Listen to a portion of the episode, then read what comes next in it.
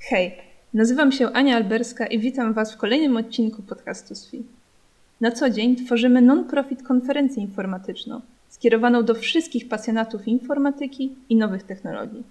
SFI organizują studenci szkół naukowych czterech krakowskich uczelni: Akademii Górniczo-Hutniczej, Politechniki Krakowskiej, Uniwersytetu Ekonomicznego i Uniwersytetu Jagiellońskiego. Następna, 16 już edycja SFI, odbędzie się 23-25 października 2020 roku. W dzisiejszym odcinku mam przyjemność gościć Jerzego Grębosza, fizyka jądrowego pracującego w Instytucie Fizyki Jądrowej PAN, twórcę symfonii C++, pasji C++ oraz Opus Magnum, a także podróżnika. Dzień dobry. Dzień dobry, jeszcze dodam do tego. Na początku tego roku pojawia się moja nowa książka Misja w nadprzestrzeń C++14. To pewnie o tym wiesz i pewnie nasi widzowie też o tym wiedzą, czy słuchacze. Natomiast pewnie nie wiecie, w zeszły czwartek odebrałem nagrodę, drugą nagrodę w kategorii książka informatyczna roku 2020 za tę książkę, więc w ogóle jestem cały szczęśliwy. To gratuluję bardzo drugiej już nagrody. Właśnie chciałam rozpocząć naszą rozmowę przede wszystkim od zapytania się, czym najbardziej lubisz się chwalić, bo zajmujesz się bardzo wieloma rzeczami. Myślę, że na pewno jest jakiś jeden, dwa elementy, którymi lubisz się najbardziej przedstawiać najczęściej. Y, no tu jest problem, bo ja cierpię na chorobę, która nazywa się wszystkoizm. To znaczy bardzo dużo rzeczy mnie interesuje. Y, niektórzy mówią, że nie należy łapać wielu strok za ogon i tak dalej. To są różne takie y, ludowe porzechkadła. Ja nie wiem, jak jest naprawdę, ale wiele rzeczy mnie pasjonuje. Mój tato, pamiętam, jak mi się nudziło, zawsze mi mówił, inteligentny człowiek nigdy się nie nudzi. I ja myślę, że ja dorosłem do tego, że wiem, że, że mi się nie może nudzić. Jak się mi nudzi, to znaczy, że coś jest nie tak.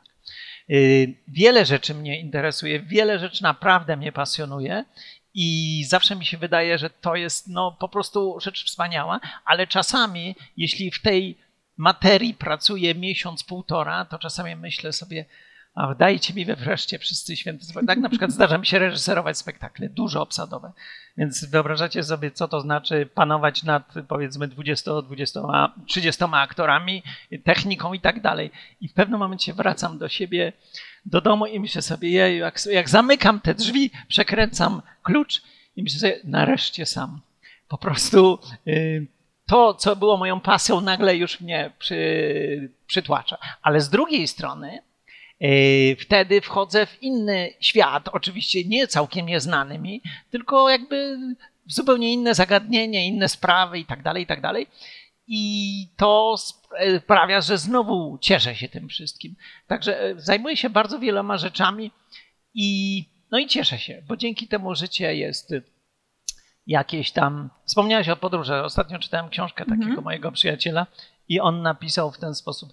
Bo wiadomo, że żyjemy ileś tam dni. On obliczył, że żyjemy 25 500 dni, bo tyle dni mniej więcej ma życie 70-latka.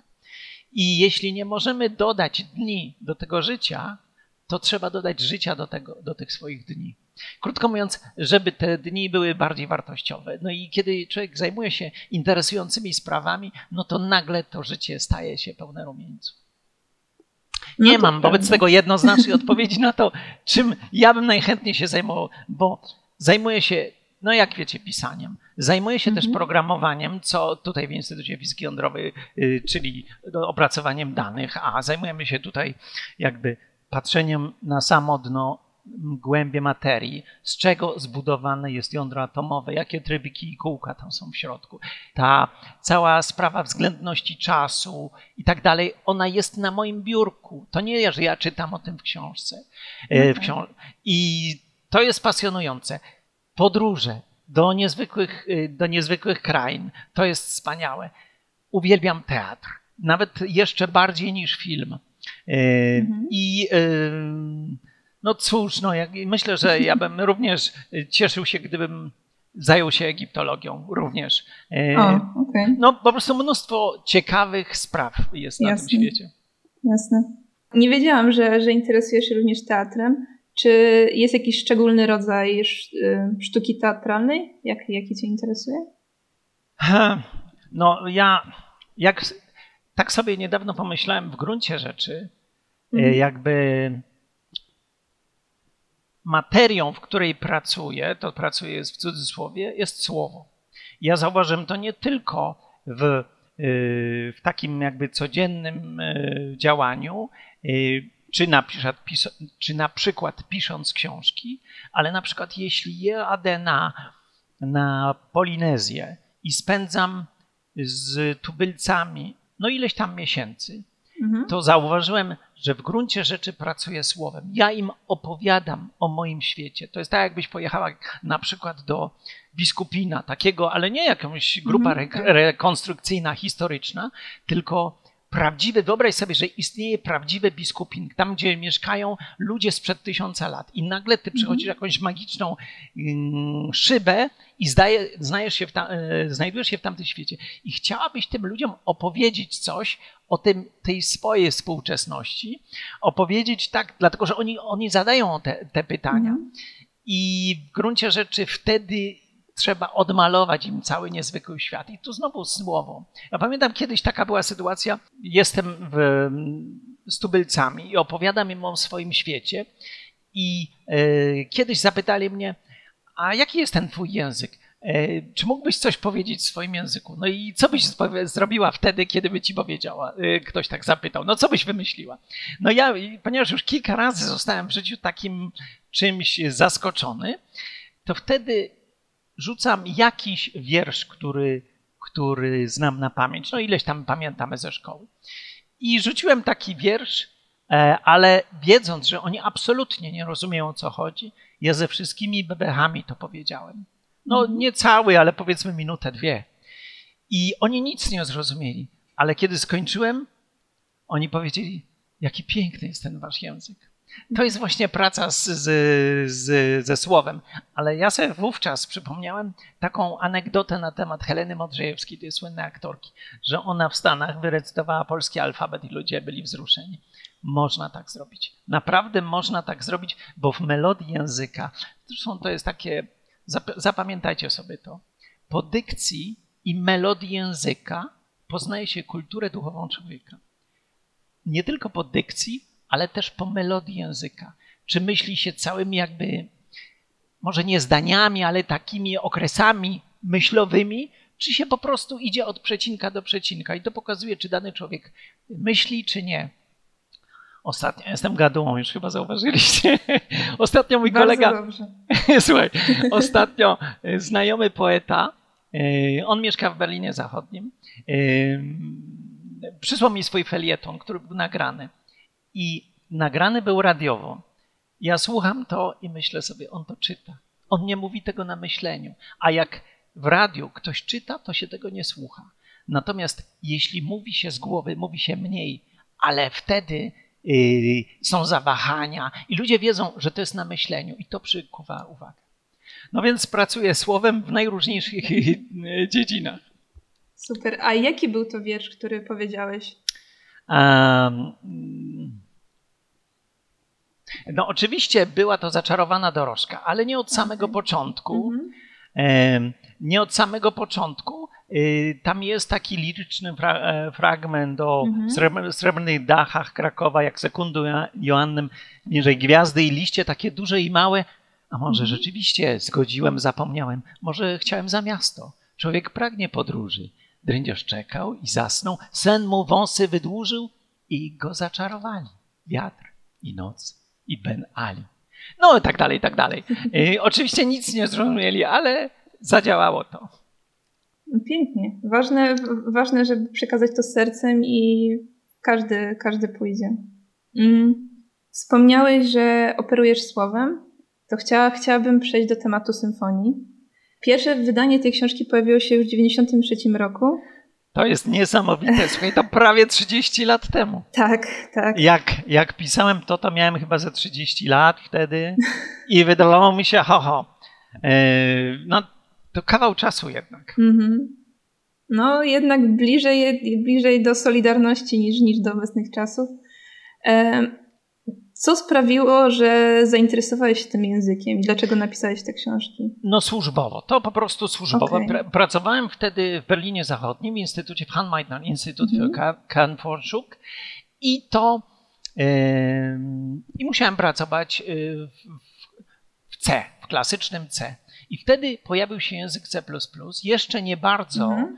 wiedziałem, dlaczego on jest dużo lepszy od C, ale czułem, że należy iść z duchem czasu, bo teraz jest to nowinka, a może za 2, 3, 4 lata, kiedy ten mój software będzie już powszechnie używany, yy, to będzie miało znaczenie.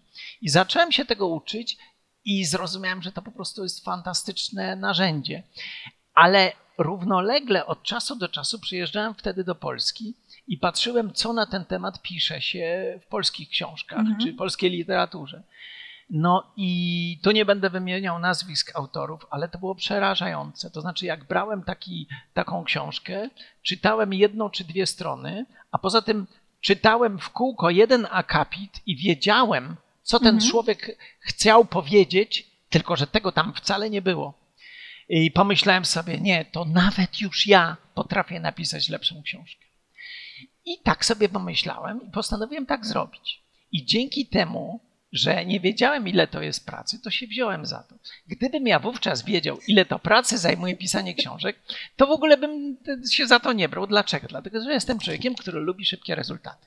Ja lubię umyć naczynia, bo y, biorę się za mycie naczyń i po 20 minutach problem jest rozwiązany. Natomiast włożyć sobie fasolkę do ziemi i podlewać ją, żeby za dwa miesiące mi wykiełkowało, nie, nie, to na to ja jestem zbyt niecierpliwy. Gdybym ja wówczas wiedział, że pisanie książki to nie jest trzy miesiące, tak jak ja zakładałem, że w trzy miesiące napiszę lepszą książkę, mm -hmm. to bym się za to nie brał. Ale jak już zacząłem się brać za to, to nagle się okazało, że nie, że sprawa mnie przerasta, że książka, napisanie książki to jest zupełnie wyjątkowa rzecz. Dlaczego? Wyobraź sobie, masz przed sobą mapę Polski i masz napisać książkę o tej mapie Polski. No nie można wziąć i czytać tej mapy tak jak linijka po linijce yy, i opowiadać o tej mapie Polski, bo to jest wielkie zagadnienie. E, wobec tego yy, zrozumiałem, że taką yy, mapę Polski czy czegoś trzeba w jakiś sposób opowiedzieć. No ale niestety książka to jest trochę tak jak list do ciotki, które się pisze. Coś jest najpierw, a coś jest za chwilę. Mhm. I nagle się okazuje, że jak ja powiem to, to nie mogę, dlatego że nie powiedziałem jeszcze tamtego. No i to wobec tego odwracam kolejność tego, a tu jest jeszcze gorzej. I w tym momencie nagle się okazuje, że to nie jest taka prosta sprawa. Żeby napisać szkielet tej książki, jakby spis treści, zajęło mi to miesiąc. Wyobraź sobie, miesiąc. Te, ale to był taki szkielet, co kiedy mam mhm. napisać, a jeszcze nie.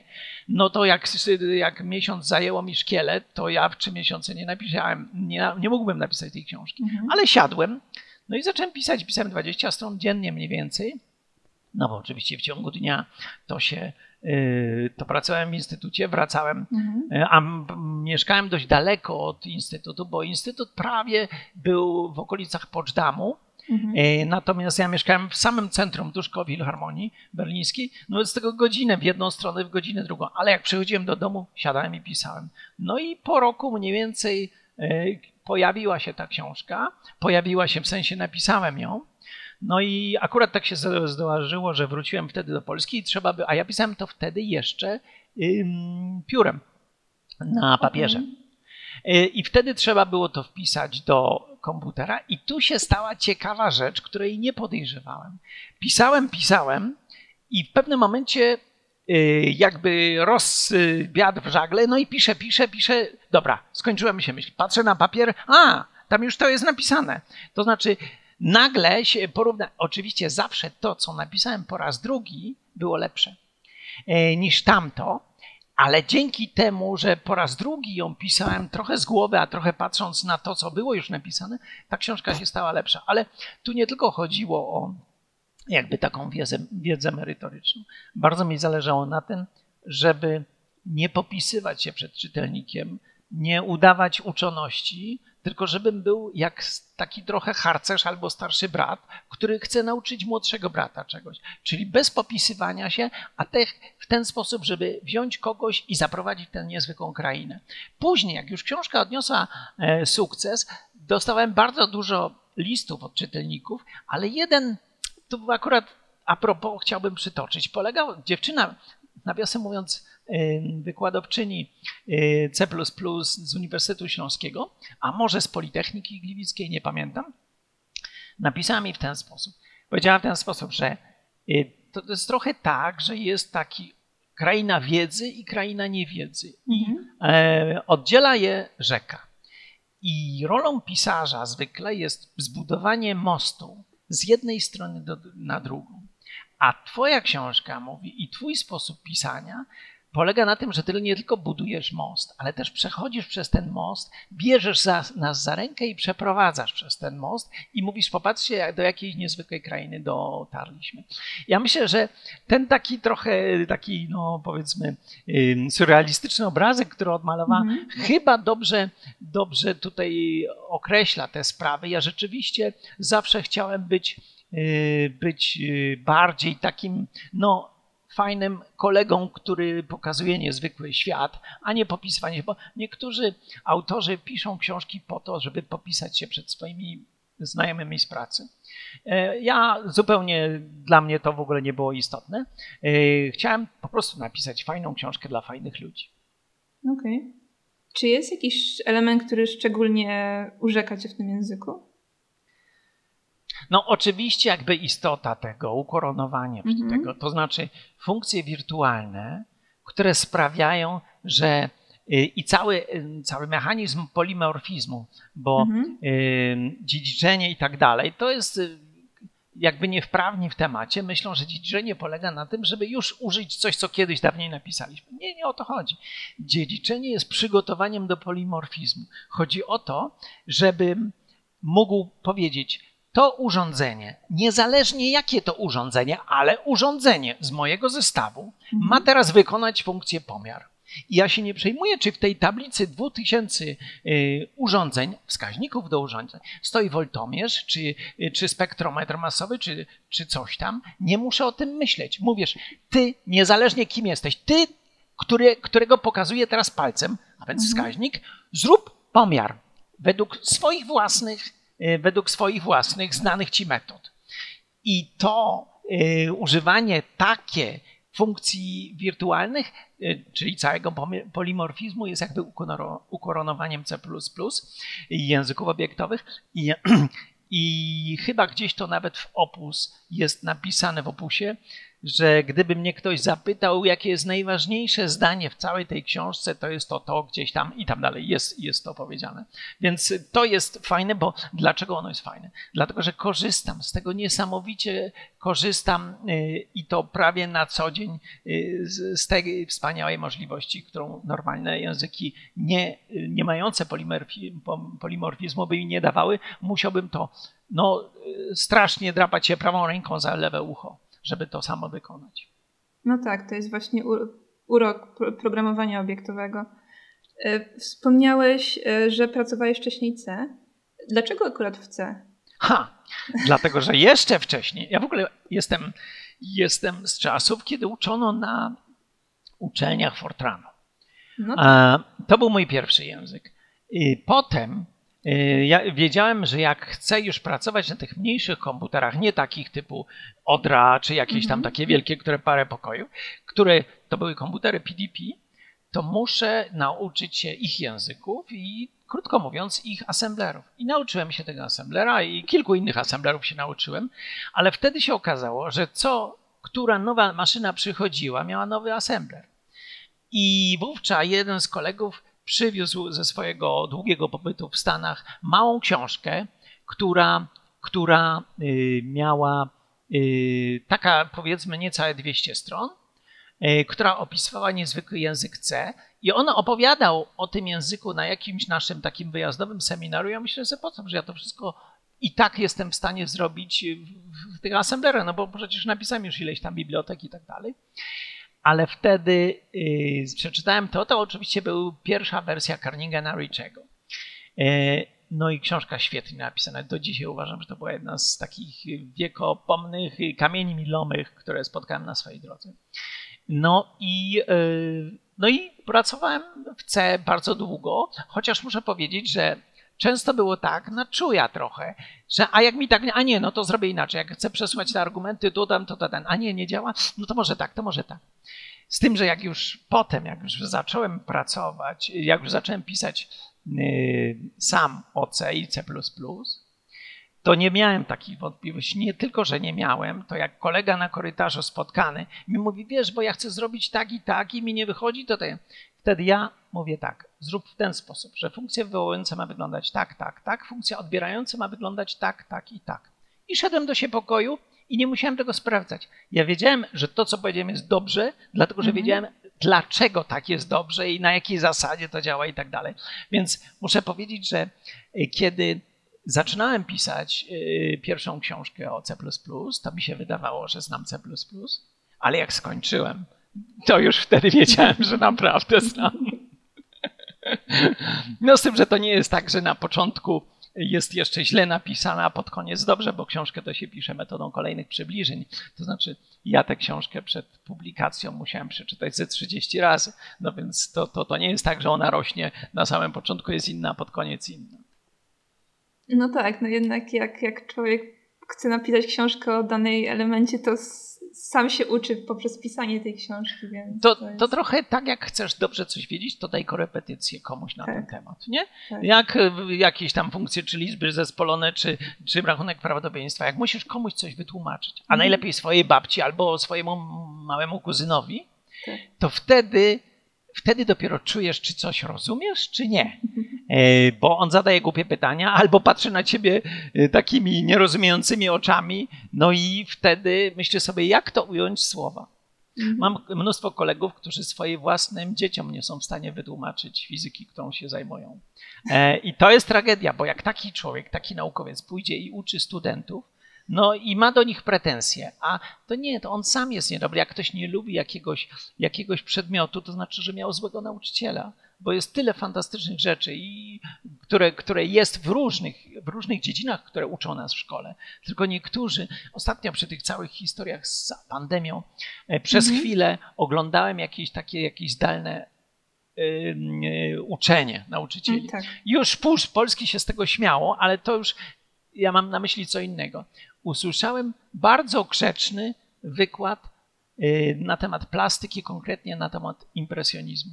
Kobieta, która o tym mówiła, o Monecie czy o, czy o Van Goghu, mhm. mówiła tak, jakby mówiła to za karę. Zupełnie ją nie ruszało. Ja sobie myślę, no tak, jeśli ludzie słyszą, uczniowie słyszą takie opowiadanie o, o, o, o dziele sztuki, czy o po prostu o jak, no już trudno o łatwiejsze obrazy niż impresjonizm. To już jest prawie pop, popkultura. I ona tak beznamiętnie i tak nic ją nie ruszało i to widać od razu. Jak się człowiek nie zaangażuje emocjonalnie w temat, który przedstawia, to nikogo to nie zainteresuje. Jest tam, jest takie powiedzenie, chcesz, by dzwon miał piękny ton, własnym sercem kogoś dzwon. Oj, zagadam cię. Ale to tymi, bardzo dobrze. Tymi bardzo moimi dobrze. dygresjami. Ja, ja, mogę taką dygresję dodać do nauki własnych dzieci, bo moja mama jest fizykiem i ja pamiętam, jaka to była tragedia brać korepetycję u niej, więc może po prostu problemem nie jest to, że, że twój kolega nie umie nam tłumaczyć, tylko to, że próbuje wytłumaczyć swoim dzieciom. Wiesz co, coś w tym jest, to znaczy yy, spotkałem kogoś, kto nie mógł się nauczyć pływać. Yy, a yy, nie, czy nie mógł nauczyć swoje dzieci pływać. No i próbował tak, próbował różne techniki i tak dalej. I kiedyś ktoś mu powiedział, mm, spróbuj, że to e, wynająć kogoś obcego. I mm -hmm. ten mhm. obcy nauczył w parę dni. Tak. To jest inna rzecz, no po prostu y, y, może oni traktują cię, y, oni, znaczy rodzice traktują cię inaczej niż, niż jakiś zwykły proces. Coś tu złego jest. No, w każdym razie ja nie jestem ojcem moich czytelników, więc może dlatego y, mimo wszystko docieram do nich. No, na pewno. E, C ma już praktycznie 30 lat, ponad 30 lat i w tym roku wychodzi 20 wersja C 20. Czy zauważasz, że nadal symfonia, jak i C cieszą się tak dużym zainteresowaniem, czy jednak to zainteresowanie spada wraz z rozwojem innych języków? E, to jest tak, że w ciągu 10 lat mhm. powstaje tysiąc języków programowania. Tak. Ale też w ciągu tych 10 lat ginie tysiąc języków programowania. Y, są języki, które by istniały przez krótki czas jak meteory, już o nich dzisiaj nikt nie pamięta. Więc mhm. fakt, że C żyje już tyle lat i klasyczne C, mhm. to oznacza, że są języki, które w pewnym sensie stają się y, no, trochę klasyką. Ale też fakt, że C jest standaryzowane. W Polsce to słowo brzmi in, jakby przemysłowy standard, w Stanach industrial standard, znaczy coś innego, bo u nas jak ktoś myśli, że przemysłowy, to znaczy jest jakieś kowadło, jakiś młotek i tak dalej, i tak dalej. Industrial to oznacza, nie wiem, produkcja silników okrętowych, czy sterowanie jakimiś yy, bardzo skomplikowanymi reaktorami, czy coś. Więc zbudowanie standardu danego języka to jest ogromna inwestycja, ale robi się to mhm. wtedy, kiedy taki język służyć, służy już i służyć mhm. ma do oprogramowania bardzo ważnych rzeczy. Więc fakt, że te języki, które mają swoje standardy, wiadomo, że będą żyły bardzo długo. Yy, jak ktoś wymyśli coś jeszcze lepszego, no to super. Ja pamiętam, że wydawało mi się, że najlepszym językiem na świecie jest C, ale jak weszło C, to pomyślałem sobie, jeju, to po prostu postawienie yy, jakby w poprzek tego wszystkiego i zaczęło mnie to cieszyć. Yy, no i, tak to jest do dzisiaj. No. Ale nie jestem, nie jestem takim szalonym człowiekiem, jakimś geekiem. Chodzi o to, że to jest jednak narzędzie do wykonywania czegoś.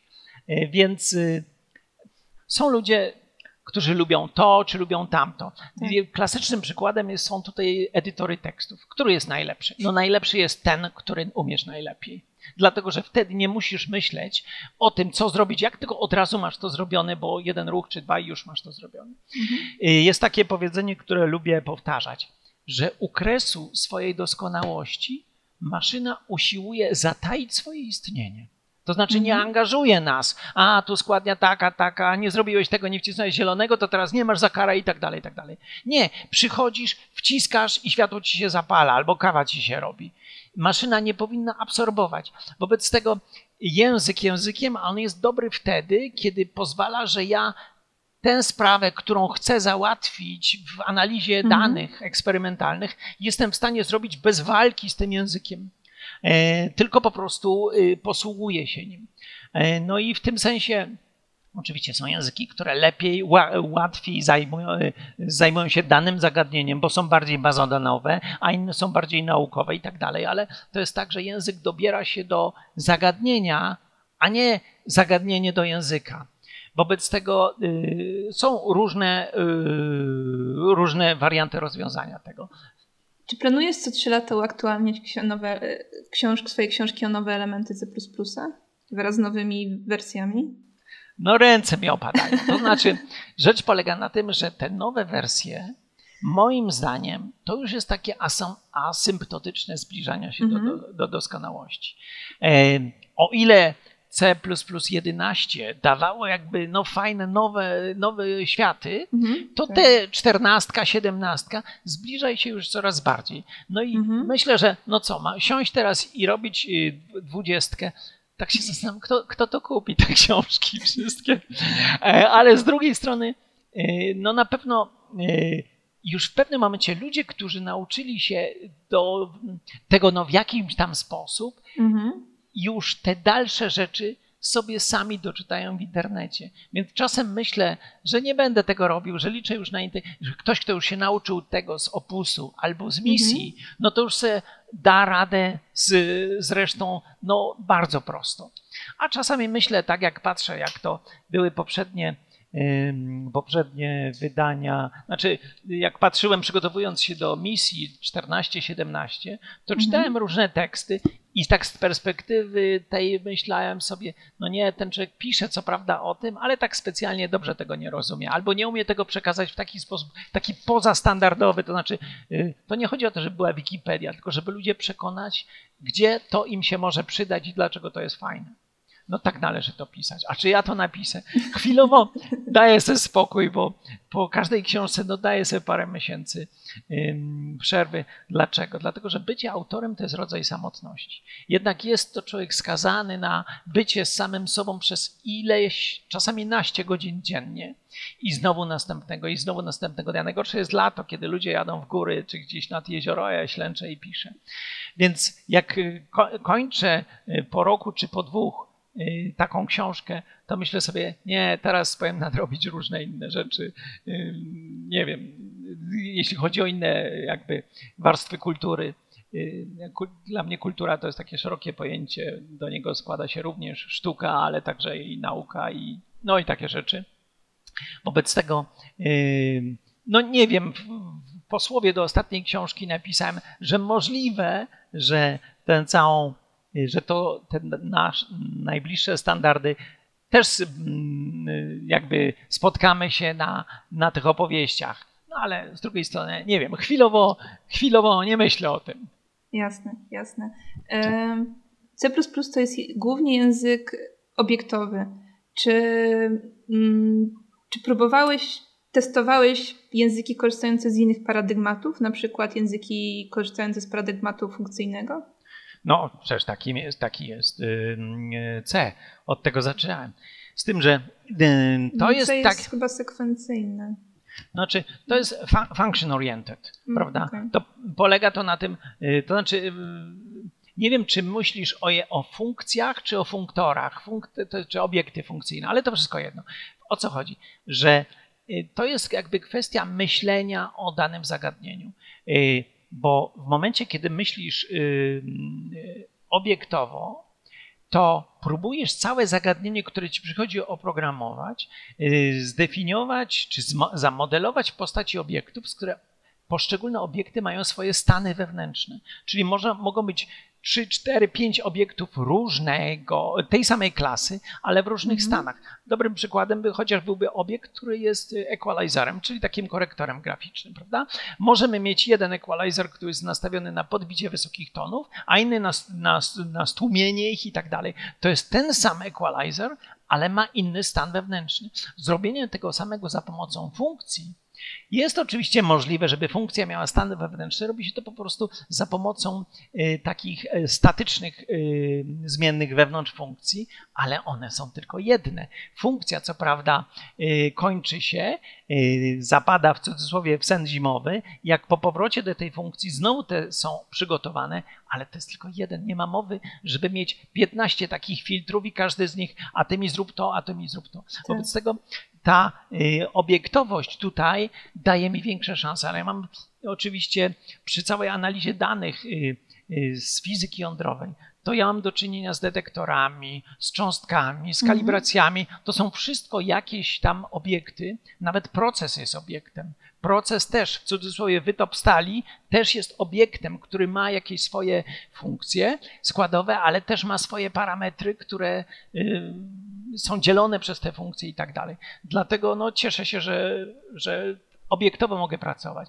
Do mhm. E, funkcyjnie, no to wracam do takich prostych programów, które mają mi służyć przez tydzień, dwa lub trzy. Natomiast jeśli ma być to oprogramowanie, które będzie służyło wiele, wiele miesięcy, a może i lat, i będą ludzie oczekiwali, żebym ciągle to modyfikował, mhm. to łatwiej mi panować nad takim programem, kiedy wszystko mamy w ładnych y, obiektach porozkładanych. To jest więcej pracy, ale to trochę jest taka sama praca jak pisanie komentarzy w programie. To nie jest stracony czas. Jak ja sobie to dobrze pomyślę i rozłożę po obiektach, to potem praca jest przyjemnością.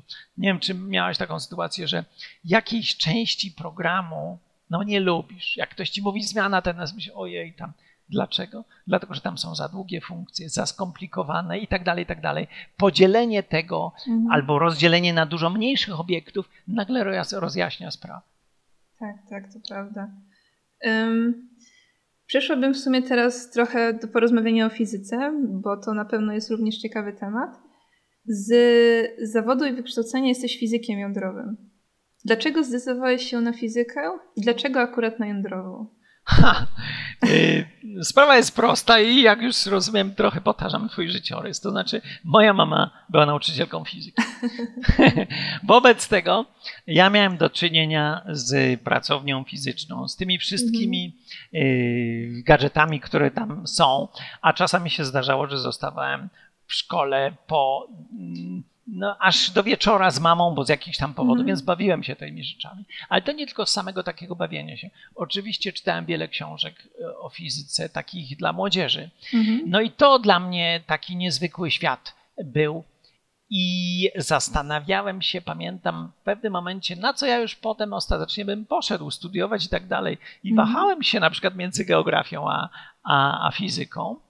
E, geografia, no jakby to do mnie wróciło e, przez podróże, ale, e, ale to był dla mnie taki niezwykły świat. I dzisiaj wiem, że w gruncie rzeczy to, co Galileusz powiedział, że Księga Przyrody napisana jest językiem matematyki, mhm. ale matematyka jest językiem opisu natury. A natura, jak ktoś z naszych widzów czy słuchaczy mhm. był może w Grecji i kupował wodę mineralną, to się nazywa nerofizyka, czyli woda fizyczna, czyli naturalna. Fizyka opisuje naturę, opisuje świat. E, opisuje go albo słowami, albo mhm. językiem matematyki, bo to się stało całkiem niedawno, że zapis, zaczęliśmy opisywać językiem matematyki Galileusz, ale tak naprawdę Newton był z wykształcenia matematykiem. Zresztą jak się czyta jego pryncypia, to sposób, w jaki opisuje swoje zasady dynamiki, no jest strasznie taki naiwny. On jeszcze nie posługiwał się takimi pojęciami, jak my mamy prędkość czy coś. On mówił ilość ruchu. No, dopiero potem żeśmy sobie to wypracowali bardziej, ale on już zaczynał matematyczne, yy, matematyczne yy, jakby podłoże tego wszystkiego. I to jest niezwykłe yy, w, całej tej fizyce, że ona opisuje ten świat niezwykły. Jak ja omawiam, rozmawiam z moimi, mhm. z moimi y, tubylcami, mówię z moimi, dlatego że ja po prostu jestem członkiem tych wiosek, to czasami jak siedzimy, deszcz pada albo jest duże skupie, y, skupisko ludzi, oni mhm. chcą sobie ze mną pogadać, więc ja im pokazuję księżyc, który akurat świeci, bo czasami jest tak, że w ciągu dnia już go widać. I ja mówię, słuchajcie, wiecie, że księżyc jest taka ogromna skała. I ta skała to jest taka, że jest jedna szósta wielkości całej Ziemi i ona tam u góry jest. Dlaczego ona nie spadnie na dół? Przecież jak wezmę kamień, to on spada na dół. To dlaczego to nie spada? No i nagle się okazuje, że oni w życiu nie pomyśleli o tym, dlaczego on nie spada. Ja y, oczywiście mógłbym zacząć im tłumaczyć różne rzeczy, ale ja mówię, to przynieście mi tutaj jakieś wiaderko. Przynoszą mi wiaderko, wypełniam do jednej trzeciej wody i mówię, słuchajcie, mam tutaj to w ręce i teraz co będzie, jak ja to wiaderko tak odwrócę i będę trzymał u góry? No to woda się wyleje. No wyleje się, to zobaczmy. Rozhuśtam to wiaderko i zaczynam takie kręgi krątem. I im wszystkim szczęka opada, bo ta woda się nie wylewa. My wiemy, że jest siła odśrodkowa. Oni nie mhm. wiedzą. Oni doją po raz pierwszy doświadczają. I teraz oni wiedzą, że ja jestem trochę jak takim trochę prawie jak czarownikiem szamanem. Więc żeby nie myśleć, że ja tu robię jakieś cuda, to biorę kogokolwiek z sąsiednich i mówię, teraz zrób to samo. On robi to samo i też woda się nie wylewa. I wtedy zaczynam im opowiadać, że problem jest w tym, że tak samo ten księżyc obraca się wokół Ziemi. On obraca się z prędkością około 20 tysięcy kilometrów na godzinę. Mhm. E, I dlatego nie spada. Jeśli nagle się zatrzyma, to spadnie i tu nas wszystkich pozabija. No i tak dalej. To jest opis przyrody i on tak. dla nich jest niezwykła. Co jest dla mnie y, takie i dla nich przede wszystkim. Mm -hmm. Pamiętam kiedyś, kiedyś na, na, chyba to na Nowej Gwinei było, czy gdzieś tam na Wyspach Salomona, y, było, opowiadałem ludziom o, o fazach Księżyca i w ogóle o teorii Kopernika. I dlaczego to jest tak, tak. I w pewnym momencie jedna kobieta zapytała mnie, a dlaczego Słońce czasami umiera? No i ja się myślałem, co, o co jej chodzi? No bo to jest problem, żeby zrozumieć jakby jest sens pytania. Nie wiedziałam o co chodzi, czy ona pyta o nów, ale tu chodziło o słońce. I nagle uświadomiłem sobie, że ona pyta o zaćmienie słońca, które mm. zdarza się od czasu do czasu. W szerokościach geograficznych równikowych zdarza się częściej. I Wtedy wytłumaczyłem im, po środku chaty było ognisko, wziąłem orzech kokosowy duży i wziąłem małą pomarańczę. I pokazałem jak księżyc, ziemia i słońce y, są względem siebie, jak się mhm. ziemia y, obiega słońce dookoła. Tu jesteśmy w styczniu, tu jesteśmy w marcu, tu jesteśmy w czerwcu, tu we mhm. wrześniu i tak dalej. I wytłumaczyłem im w pewnym momencie, y, pokazałem jak cień, cień pomarańczy zasłonił ognisko. I takie poruszenie było w chacie, dużo ludzi tam było. I to było dla nich niezwykłe, dlatego że oni zrozumieli, że ten świat da się zrozumieć, da się pojąć bez uciekania się do magii. To było dla nich niezwykłe. Nie to, że ja opowiadam o tym, o tamtym, tylko że tak, no to ten sposób działa. I to jest chyba jedna z najfajniejszych rzeczy w fizyce, mhm. że nie musimy, y, nie musimy myśleć, że pewne rzeczy, a tak, bo taki już los, albo rozumiemy, jak ten świat działa, co było, wiemy, że Słońce ma 4 miliardy lat, 4,5 powiedzmy, i tak dalej, i tak dalej. I nagle stajemy się jakby takim widzem, który patrzy na ten świat z perspektywy takiej no, bardzo odległej i czasowej, i jakby przestrzennej. To jest niezwykłe w fizyce. A dlaczego akurat jądrowym? Dlaczego nie na przykład optyka albo jakikolwiek A, inny? To już jest przykład, to już jest, to już jest y, przypadek. Dlaczego? Dlatego, że w momencie, kiedy kończyłem już, już studia, to chciałem pracować gdzie? W telewizji telewizji, w telewizji e, dlatego że spędziłem tam ileś na praktykach e, w telewizji na Krzemionkach, e, robiąc z tymi słynnymi reżyserami te spektakle teatralne mm i tak dalej. No i wszystko było dobrze. Oni mm, mm, powiedzieli, no to żebym złożył podanie i już. No i złożyłem podanie. I nagle się okazało, że dzień za późno. To znaczy, że nagle się okazało, że w całej telewizzji polskiej y, muszą zwolnić ileś tam set osób. Wobec tego, skoro muszą zwolnić, to nowych się nie będzie przyjmowało. No i wówczas jeden kolega, który, z którym no, przyjaźniłem się, mówi: Wiesz co, bo ja idę pracować do Instytutu Fizyki Jądrowej. Y, ja mówię: Nie, no to ja się nie nadaję do tego. A on mówi: Słuchaj, bo problem jest taki że tam, bo jest cyklotron, budują potrzeba ludzi i tak dalej, i tak mhm. dalej. No ale byliśmy w samochodzie, on podjechał, mówi, ja muszę coś załatwić. Ten podjechaliśmy tym samochodem pod instytut i on mówi, ja muszę gdzieś pójść do ten. Zostałem, położyłem się na trawie yy, i czekam. I on nagle przybiega do mnie i mówi, słuchaj, ubieraj koszulę, musimy iść do dyrektora. Ja mówię, po co? Bo chodzi o to, że szef musi przyjąć dwie osoby, dwóch ludzi na stanowisko. Ja jestem jeden, ten drugi nie ma, tak? ale trzeba kogoś przedstawić dyrektorowi i chodzi o to, żebyś ty po prostu udawał, że to chodzi o ciebie. Pod, ja mówię, przecież nie będę. On mówi, nieważne, chodzi o to, żeby ktokolwiek był. Sobie dobra, tak jak quo, może być. Poszedłem tam, no oczywiście ta rozmowa z dyrektorem była taka swobodna, no bo skoro mi nie zależy, to nie muszę wyskakiwać z portek, żeby to po prostu, nie wiem, co tam zrobić.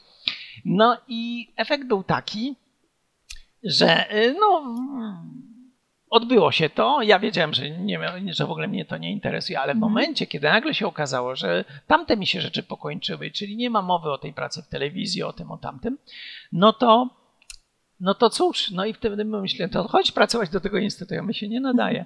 A on mówi, słuchaj, no popracujesz pół roku i znajdziesz coś lepszego. No i tak się stało po prostu. Najpierw przyszedłem do pracy, zacząłem pracować, poszedłem do szefa i mówię, że ja go przepraszam, że jeśli tutaj po prostu, ja, to wszystko mnie przerasta, ja nie jestem taki dobry, żeby to pracować. A on mówi, panie Jurku, niech się pan nie przejmuje to tamto. No i tak jest, że zostałem, zrobiłem doktorat, zrobiłem habilitację, i, ale to po prostu, no nie wiem, może ktoś wtedy bardziej uwierzył we mnie niż ja sam e, w siebie. A poza tym, jak pamiętam na początku pracy w instytucie, poszedłem do, do bufetu i stoję w kolejce, coś tam i ktoś mi mówi, a że właśnie 18 lat tu pracuję i tak dalej. Ja podsłuchałem to rozmowę, sobie się, rany boskie, jak można zmarnować tak życie? 18 lat, przychodzić dzień w dzień w to miejsce, to przecież absurd. No i to jest takie pojęcie, tak często ludzie tuż po studiach mówią, nie, nie, ja nie będę pracował tak, że będę przychodził od 8 do 6, to po prostu jest beznadziei i tak dalej. To jest w ogóle głupie myślenie, bo jeśli jest tak, że od 8 do 14 czy do 16 będziesz, to znaczy, że ta twoja praca cię absolutnie nie interesuje. Przychodzisz, bo mhm. musisz, jak do więzienia.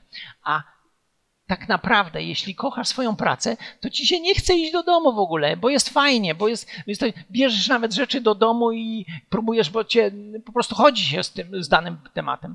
Wobec tego powiedzenie, że przez 18 lat, to jest 18 lat fantastycznej intelektualnej przygody, więc to po prostu, jeśli ktoś mówi, że muszę, to znaczy, że pomylił się z wyborem zawodu, powinien robić inne rzeczy i może byłby w nich lepszy bo jak ktoś się angażuje emocjonalnie w to, w co robi, w tym sensie takim pozytywnym, e, to znaczy, że będzie w tym lepszy. No i tak to się stało, zostałem fizykiem, mimo woli. No ale czasami potrzeba właśnie, żeby ktoś w nas uwierzył i później wychodzi idealnie. Wiesz, wiesz co, od tego to się ma przyjaciół właśnie. To jest po to, żeby ktoś nas jest takie, to jest taka ważna rzecz, żeby mieć poczucie akceptacji mhm. wśród swoich przyjaciół. Czasami może to irytować. Wyobraź sobie, masz zdać jakiś egzamin i mówisz, o kurczę, że ja sobie nie dam rady, ja nie mogę. To, A wszyscy ci mówią, no jak to, ty nie znasz, ty nie znasz. Nie można rzeczy bardziej denerwującej, bo człowiek, który tak ci mówi, znaczy on w ogóle nie widzi ogromu, po pierwsze, problemu zagadnienia, a po drugie, no ty sama wiesz, gdzie, gdzie czegoś nie wiesz i ile tego jest. No. I ktoś mówi, ty nie znasz, znasz, ty nie znasz. A, to w ogóle. No ale cóż, to irytuje, no ale trudno. Y, w gruncie rzeczy chodzi o to, że może to trochę dodaje nam skrzydeł pewnie. Um, wspominałeś, że tłumaczyłeś tubylcom, jak, jak działa e, zaćmienie słońca. To ja mam w sumie takie jedno pytanie, związane dokładniej z wszechświatem i z chaosem. Cechą wszechświata jest ogólnie pojęty chaos i, i ta nieprzewidywalność, jaka, jak, jak, jaka, jaka działa podczas ewolucji, a jednocześnie obserwujemy w świecie różnego rodzaju wzory i struktury, które układają się z tego chaosu. E, I moje pytanie brzmi, jak to się dzieje, że pomimo tego całego chaosu nadal powstają takie złożone wzory i struktury, które potrafimy opisać różnego rodzaju właśnie wzorami matematycznymi? No to jest właśnie zagadnienie Y, o którym mówiłem na festiwalu parę lat temu. To oczywiście trudno, żebym, żebym tutaj ten cały wykład powtórzył, ale ogólnie mm -hmm. to jest tak, że po pierwsze, chaos to nie jest bałagan. E, po prostu słowo chaos jest jednym z najbardziej nadużywanych słów. Ono oznacza wiele różnych rzeczy. Y, na przykład chaos to jest między innymi dla większości ludzi bałagan. Coś, -hmm. nad czym trudno zapanować. Chaos jest, te, jest też czymś, co pamiętamy ze starożytnej Grecji, że świat się wyłonił z chaosu. Chaos to jest, jest jeszcze coś tak bardzo skomplikowanego, że z tak ogromną ilością złożonych czynników, że mhm. po prostu nie można tego zrozumieć. Natomiast w nauce chaos to jest układ, który jest opisywany bardzo prostymi mhm. E, równaniami matematycznymi, a mimo wszystko taki, który może nas zaskoczyć. Przykładem jest chociażby wahadło. Wahadło, wzór na wahadło to każdy pamięta ze szkoły. Tak. No i czym może zaskoczyć nam nasz takie wahadło? No niczym. Ale wyobraź sobie, że do takiego wahadła, do końca, przy, mm, przyczepia się drugie wahadło. Mhm. Jedno i drugie. I wtedy są te dwa równania wahadła. I okazuje się, że jak się odpowiednio wychyli te wahadła, to mimo, że znamy te wzory, nagle te wahadła zaczynają takie ewolucje robić, żebyśmy -hmm. się nie spodziewali, że w tej a tej sekundzie nastąpi, czasem jest uspokojenie, a potem szaleństwo, a potem znowu uspokojenie, a potem długo, długo nic, a potem długo szaleństwo. I efekt jest taki, że y, z jednej strony wytwarza to pewne struktury, co nie jest znów aż takie dziwne, a z drugiej strony jest to absolutnie nieprzewidywalne. To znaczy, nie, znam, mimo że znamy te równania, nie jesteśmy w stanie powiedzieć, co w 27 sekundzie będzie się działo. Budowanie tych struktur najprościej to nie jest nic nadzwyczajnego. Wyobraźcie sobie taką rzecz. Jest autostrada, na której jest mnóstwo samochodów i jadą. I teraz co jest najbardziej prawdopodobne? Że one się rozłożą równiutko y, wzdłuż tej autostrady, czy że powstaną korki. Korków może powstać 10 tysięcy różnych rodzajów. Mhm. Natomiast równiutkie rozłożenie jest tylko jedno, prawda? E, wobec tego najbardziej prawdopodobne jest stworzenie pewnych zgęszczeń. Mhm. E, więc, e, więc dlatego powstają te struktury. Tylko czy one teraz mają, jakie są warunki, żeby one mhm. powstawały? Tu wtedy na tym wykładzie opowiadałem taką sytuację. Wyobraźcie sobie, że jest kamera, która mnie filmuje, a obok jest y, obraz tej kamery. I teraz ja ten obraz, kamera nadal, nadal na mnie patrzy, a ja ten monitor, na którym widzę siebie, ustawiam sobie za swoją głową.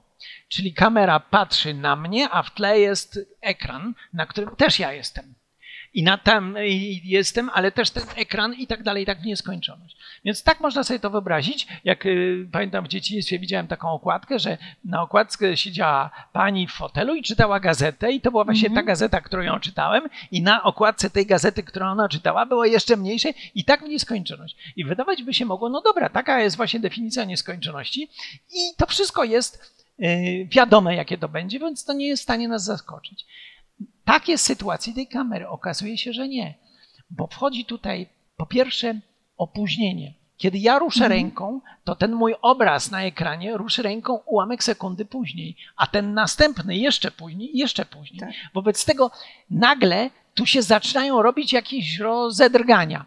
Mhm. I e, i one jeszcze zostaną wzmocnione, bo cały czas mamy, mówimy tutaj, ta kamera w kamerze, to jest nic innego jak sprzężenie zwrotne.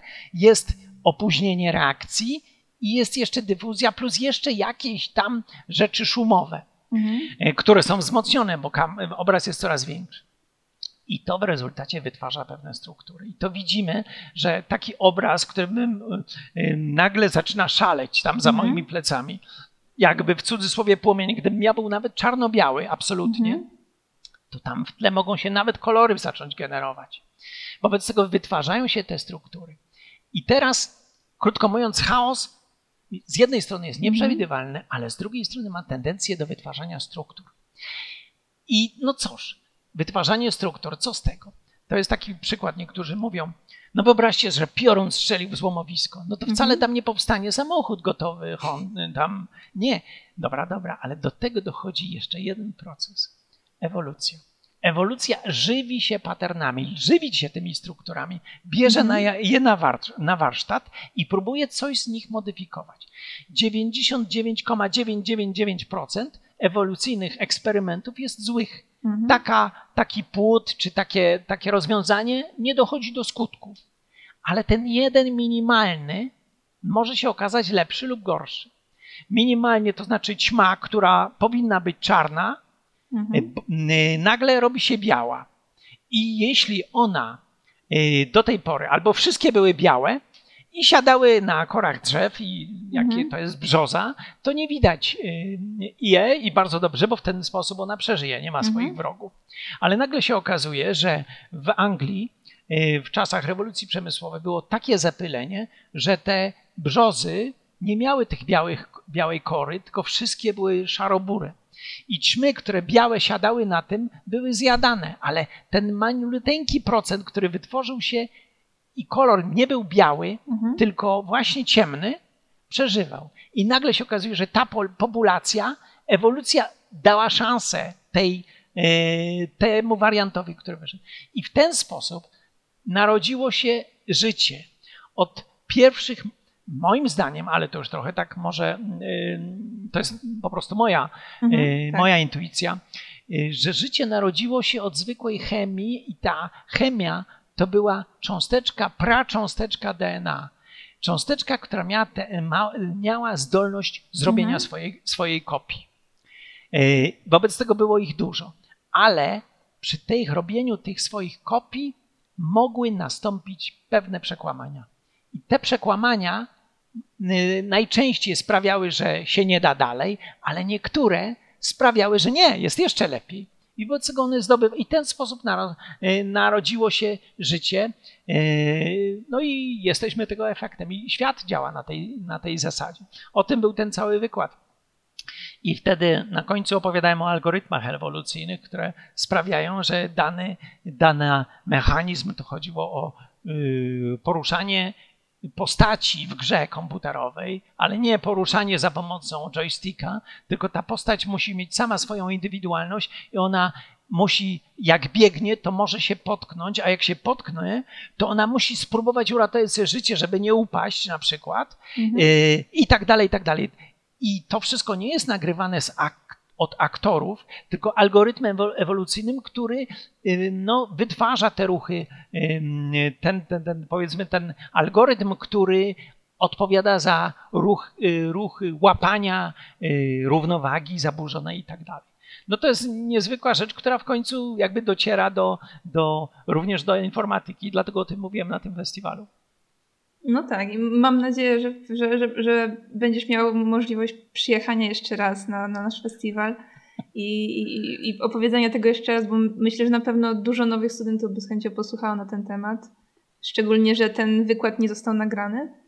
Um, chciałabym się zapytać o jedną rzecz, która mnie szczególnie interesuje, e, bo zauważyłam, że jedna z Twoich pierwszych prac, jak, jak publikacji, jakie pojawiły się na Twojej stronie, dotyczy Czarnobyla i w, po, wyników pomiarów na ten temat. I jednak mimo wszystko przez tą tragedię mm, w opiniach Polaków elektrownie jądrowe mają złą, złą pasę a jedyny reaktor jądrowy to jest reaktor w świerku, który jest wykorzystywany głównie do celów naukowych. I czy uważasz, że w ogóle elektrownie jądrowe w Polsce mają przyszłość? Powiem wprost. Guzik mm. mnie to obchodzi. Okay. Jak, ja, jak ja teraz zacznę o tym mówić, to wszyscy powiedzą, a, mówi tak, bo to jego praca i tak dalej. Nie. Zasada jest taka. Mm -hmm. Węgiel i paliwa kopalne, którymi mm -hmm. się mhm. posługujemy, formowały się przez 500 milionów lat. Tak. Mój pra, pra, pra dziadek, mhm. Ignacy Łukasiewicz, i to nie żartuję, to mm, po prostu on należy do rodziny, jakieś 150 lat temu wymyślił mhm. sposób korzystania z ropy naftowej tak. i benzyny i tak dalej. Przez te 150 lat zużyliśmy połowę, a może i więcej tych paliw kopalnych. Mhm. I długo tego nie starczy. I co mhm. wtedy? Będziemy siedzieć po ciemku? Bo węgiel też się kończy. Mhm. I nie ma wyjścia musimy nauczyć się tworzyć, y, wytwarzać energię inaczej niż z paliw mhm. kopalnych, bo jak nie, to, y, to po prostu y, będziemy siedzieć, siedzieć po ciemku. To nie tylko wynika z tego, że jakby mija czas, ale ludzi na Ziemi jest coraz więcej. Moim zdaniem na, na, na Ziemi jest 100 razy za dużo ludzi. Wyobrażasz sobie, że w mhm. Krakowie w czasach średniowiecznych mieszkało 15 tysięcy ludzi. Tylko. A teraz a teraz ile? I teraz każdy chce mieć domek, każdy, y, mhm. mówi się, że narodziny młodego Amerykanina są dla środowiska 50 razy większą tragedią niż narodziny młodego Hindusa. Bo Amerykanin musi mieć air condition, musi mieć telewizję, wszystko musi mieć, y, mhm. ileś tam plastiku i tak dalej. I teraz jeśli chcemy, żeby starczyło dla wszystkich, bo może nie, zacznie niedługo nie starczyć, mhm to musimy mieć jakiś sposób. Na razie najfajniej byłoby, i to nasi koledzy tutaj w Instytucie się tym zajmują, mhm. zrobić reakcję termojądrową, czyli dokładnie to, co się dzieje na, na Słońcu, mhm. czyli łączenie się dwóch, e, złączenie się atomów wodoru i wytwarzanie z nich helu powoduje, e, powoduje produkcję energii.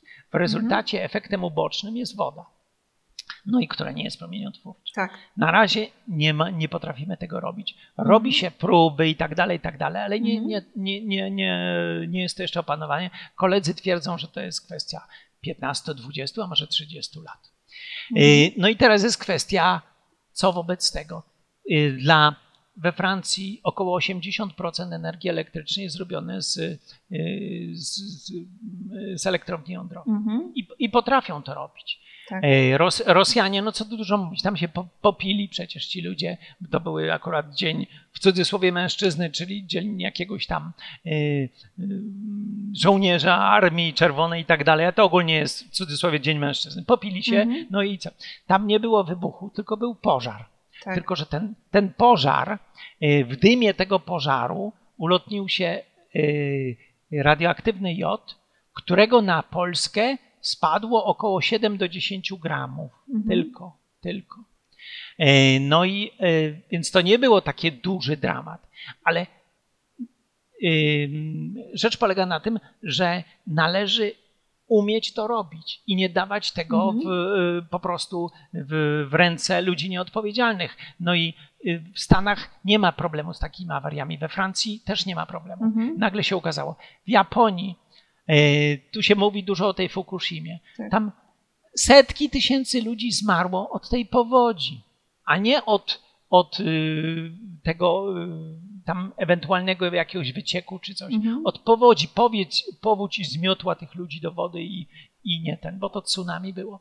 Mhm. No, ale nie ma wyjścia. To znaczy, możemy się obra- obawiać i tak dalej, i obrażać na energię jądrową, no tylko co dalej?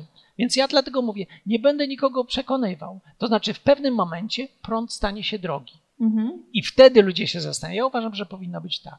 Powinno być i tak, i tak. Masz w domu dwa gniazdka. Mhm. Y, Jedno zielone z energii jądrowej, Mhm. drugie białe, zwykłe. I Mhm. cena jednego i drugiego jest inna. Ale ta, y, ta z energii jądrowej jest dużo tańsza, mimo że w cenie tego są te wszystkie zabezpieczenia i tak Mhm. dalej. I każdy sam zdecyduje, gdzie wkłada y, wtyczkę. Tylko, że w Mhm. pewnym momencie nie włoży się wtyczki do, do, do, do, y, do elektrowni węglowych, bo ten węgiel się po prostu skończy. Mhm. Ale jednak mimo wszystko alternatywną, alternatywą mogą być też odnawialne źródła energii. No super, tylko że wyobrażasz sobie fabrykę, która jest zasilana wiatrakami. To jest, to jest bardzo sympatyczne, tylko że to jest za mało. Miasta No nie Niemcy można. w większości korzystają teraz z odnawialnych źródeł energii. nie tak wiem, jesteś w Polsce. przekonana. W Y- Polsce, y, w Polsce liczba y, prąd, który przychodzi z, z elektrowni wodnych, Mhm. to jest 5%. A reszta wszystko ze spalenia brudnego węgla, z powodu którego ludzie na raka umierają, no bo to jest brudny węgiel z związkami siarki, który powoduje y, raka płuc i tak Mhm. dalej. Więc, więc fajnie by było, gdyby były te wiatraki. U nas, no co dużo my niespecjalnie mamy, tak teraz trochę fantazuję, bo Mhm. Holendrzy mają tam dużo wiatrów nad kanałem La Manche. No tak. U nas to niespecjalnie ten. Więc to jest fajne, że to się robi, tylko że to Mhm. nie wystarczy. Mhm. Ludzie chcą ciągle korzystać z urządzeń elektrycznych. I tego, a ludzi jest coraz więcej. Więc No tak. takie powiedzenie, że Polaków jest na mało, a po co nas 80 milionów, jak leci się samolotem nad Niemcami? E, Nie wiem, czy leciałaś kiedy, jak Mhm. się popatrzy y, przez okno, to nie ma miejsca między wioskami. One się stykają już ze, ze sobą, te wszystkie Mhm. wioski. Natomiast u nas w Polsce jeszcze jest. Tu jedna wioska się kończy, potem są pola, jakiś las i tak dalej, dopiero następna. Y, Więc zwierzęta w Polsce właściwie nie mają miejsca dla siebie. Po prostu lasy, wszystko, po prostu siedla, y, no, no tak się rozpychamy my ludzie. Wobec tego Mhm. uważam, że jest nas po prostu za dużo, więc powiedzenie, że każdy Polak musi mieć dziesięcioro dzieci jest głupie. To znaczy nie rozdmuchujmy tego za dużo, jest w porządku, może nawet trochę za dużo. Y, Miejmy trochę takiej dzikiej przyrody. Dobra, zeszliśmy na takie tematy zupełnie z, z dala. Moje ostatnie pytanie związane z fizyką było związane z właśnie z kwestią tego, czy dałoby się zrobić w ogóle elektrownię w 100% bezpieczną, ale już na nie odpowiedziałeś. I w sumie to by było niesamowite, gdyby, gdyby udało się zrobić reakcję termojądrową. Y, No więc y, po prostu nie ma wyjścia, ludzie muszą nad tym pracować. Mhm. Y, Na, tuż przy granicy polskiej jest też y, w okolicach tam Szczecina jest taki projekt pod tytułem Wandelstein Mhm. i to jest y, miejsce, gdzie y, próbuje się wytworzyć y, tą y, plazmę, y, y, w której y, w momencie, kiedy jak dojdzie do tam powiedzmy 10, y, może nie 10, ale 20 milionów stopni, to Mhm. wtedy może zajść reakcja termojądrowa, czyli, czyli to, co się dzieje na Słońcu. Problem jest tak, że ciągle to, ta energia, którą do tego wkładamy, jest dużo większa niż to, co zyskujemy. Więc to na razie są jeszcze fazy eksperymentalne. Dopóki nie będzie to na skalę przemysłu. Jak w pewnym momencie się uda to zrobić na skalę przemysłową, to będzie rewelacja. Ale oczywiście ja nie wiem, czy taka straszna ulga, bo Mhm. ludzie jednak nie zdają sobie sprawy, że w pewnym momencie będzie point of no return. Kiedyś Mhm. na y, Wenus była taka atmosfera jak u nas. Mhm. Y, Znaczy takie warunki podobne jak u nas. I to wszystko w pewnym momencie, jak się nastąpi przegrzanie, uwolni się y, metan, który jest pod, y, pod oceanami, pod oceanem arktycznym i tak dalej, i dostanie się efekt cieplarniany, nagle się zrobi 10 razy większy, i wtedy nie będzie, a to ops, wracamy. Nie, już nie wrócimy. Wtedy Mhm. się zaczną walki między ludźmi o, o jedzenie, o dostęp do wody. Y, Będzie taki upał, że, że wszyscy ludzie z Afryki przyjdą tutaj, bo tam nie będzie się dało żyć. No, dobra, czarny scenariusz.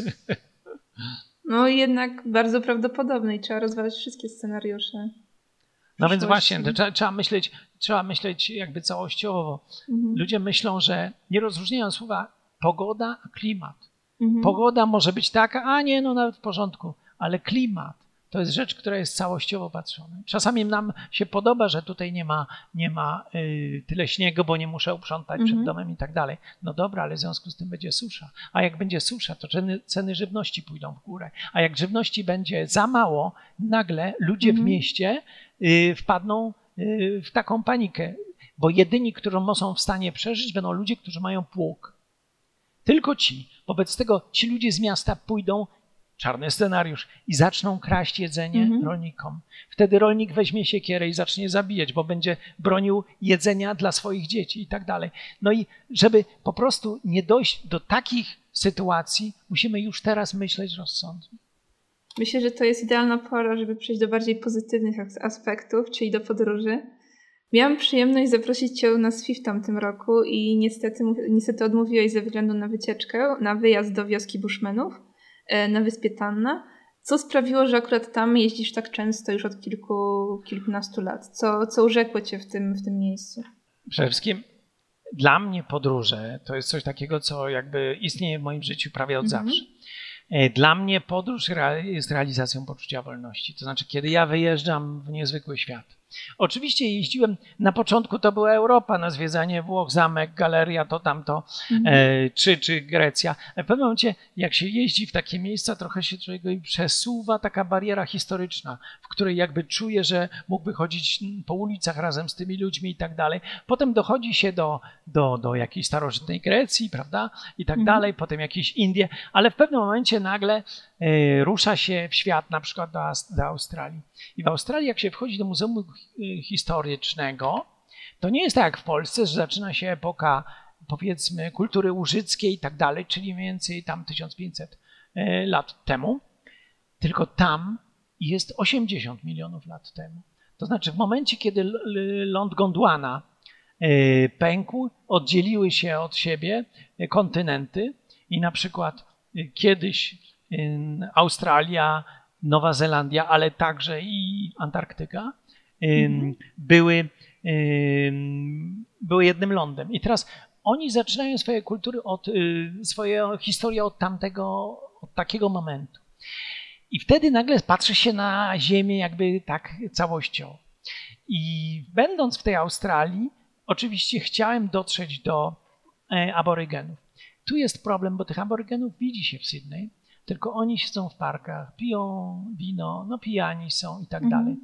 I ja w takiej sytuacji nawet nie wyciągałem aparatu fotograficznego czy kamery, bo miałem poczucie, że to jest jakieś upokorzenie. I ja nie chcę ich nawet fotografować. To znaczy, yy, czułem, że coś jest nie tak. Ale udało mi się, będąc na północy Australii, w okolicach przylądka York, yy, a tak naprawdę w okolicach Cairns, yy, porozmawiać z, z aborygenami, w, no już takimi, którzy w jakiejś tam miasteczku sprzedawali w, w sklepie z rzeczami aborygeńskimi. Udało mi się tak do nich dotrzeć, ale tylko na zasadzie rozmów, natomiast nie udało mi się dotrzeć do rezerwatu. Ale czułem, że gdzieś to wszystko powinno istnieć jeszcze podobny świat. I zacząłem penetrować mm, oceanie. Od, jakby od Ameryki Południowej po Australię, ten cały obszar, mhm. który na mapach najczęściej jest tak, że prawie tam nic nie widać. No i Wyspa Wielkanocna, Wyspy Fidżi. I byłem na bardzo wielu takich archipelagach i szukałem tej autentycznej kultury i najczęściej nie znajdowałem. Dlaczego? Dlatego, że już tam wcześniej dotarło chrześcijaństwo i zniszczyło wszystko. I kiedyś będąc, wracając z wyspy z Tahiti, byłem na, e, na wyspach Kuka. To jest tak, mhm. powiedzmy, wyobraź sobie pół drogi między Tahiti, które są prawie na równiku, a Nową Zelandią. Polinezja oczywiście. No i e, zaprzyjaźniłem się z tamtejszym jednym e, takim artystą, takim starszym panem, rzeźbiarzem. E, I tak rozmawialiśmy. Tak właściwie spotkałem go mm, w jego domku, dlatego że on był po drodze między moim mhm. miejscem zamieszkania a środkiem miasteczka.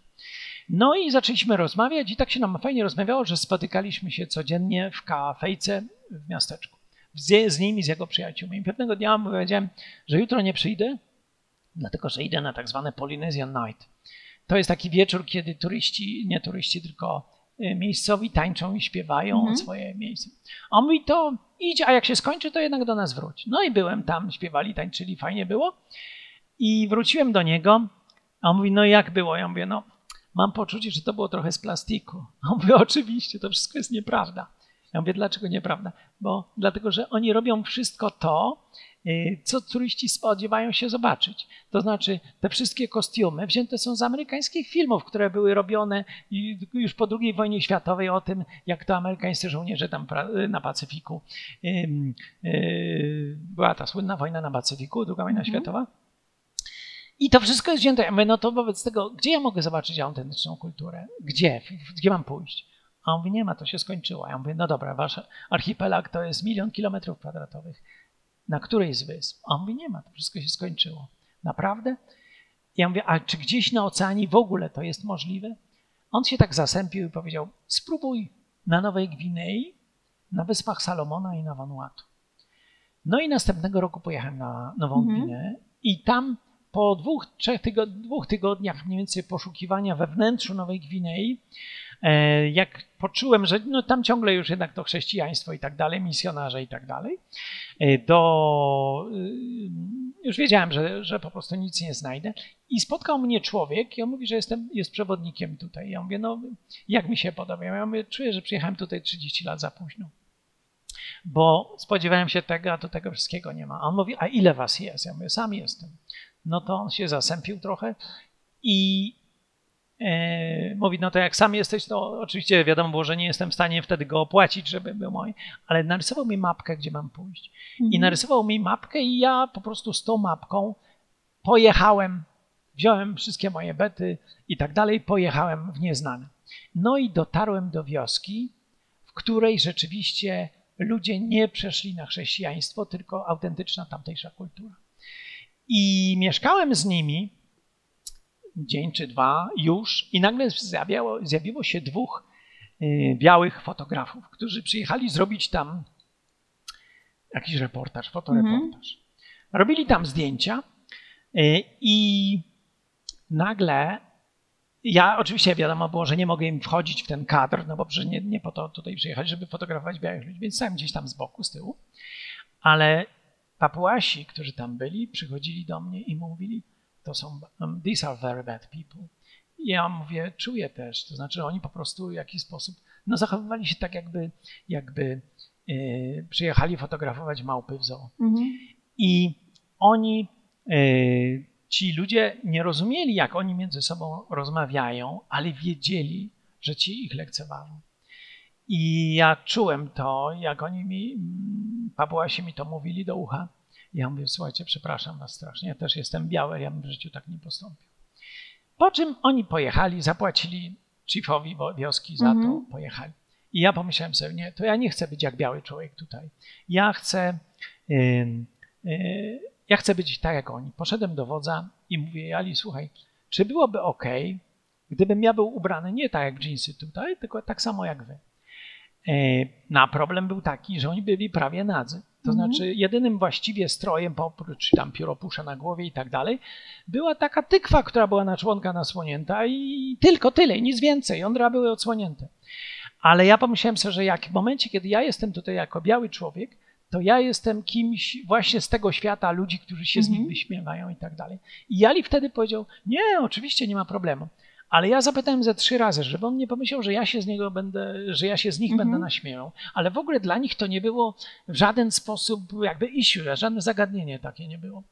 No i przygotował mi ten strój. I jak zacząłem tak, ale nie tak, że ubrałem to i koniec na 20 minut, tylko od tej pory już tylko tak z nimi byłem. I tu się stała rzecz niezwykła. To znaczy, nagle otworzyły się serca tych ludzi, szczególnie mm. starszych ludzi. Oni przychodzili, obejmowali mnie, całowali. Niektórzy całowali wnętrze mojej dłoni, a niektórzy po prostu płakali. Ja pomyślałem sobie, no co jest tutaj, to była aż przesada. Ale wtedy zrozumiałem, że w gruncie rzeczy tu chodzi o coś takiego niezwykłego. To znaczy, oni czują, że ich świat odchodzi powoli. I nagle zjawił się biały człowiek, który pokazuje szacunek. Nie wymachuje im jakąś Biblią przed nosem, Mhm. tylko mówię, że ich kultura, ta ty, mająca tysiące lat, ma jakąś wartość. I potem e, już wiedziałem, że to jest klucz do, e, do dalszych pobytów na oceanie w różnych wioskach. Po pierwsze, ubierać się tak, jak oni się ubierają, a po drugie, jeść to, co oni jedzą. Dlatego, Mhm. że to jest problem, że przychodzi biały i co, on, co my mu damy jeść, bo przecież bacon and eggs, biały człowiek to takie ma wymagania. Rok później postanowiłem pojechać na Wyspy Salomona. To tak trochę najbardziej w prawo od Nowej Gwinei. Po drodze są wyspy Triobrianda, które, na których e, Ernest Malinowski, e, nawiasem mówiąc, studiował, e, uczył się w, w piątym liceum tu w Krakowie, przyjaciel Witkacego. On tam napisał, napisał, wiesz dlaczego się zachowałem, zawahałem? Dlatego, że nie jestem Mhm. przekonany, czy to jest Ernest, bo możliwe, że Ernest to jest ten, który zbudował kolej transandyjską. Nieważne, Malinowski napisał Życie seksualne dzikich. To jedna z takich najważniejszych książek XX wieku. On napisał ją po angielsku. Y, I y, na tych triobrandach. Dalej są Wyspy Salomona. Ja postanowiłem tam pojechać. Z tym, że w tym momencie, jak już się przygotowałem do tego, uświadomiłem sobie, że jest tam wojna domowa. I to nie jest dobry pomysł, żeby się Mhm. pchać do kraju, gdzie jest wojna domowa.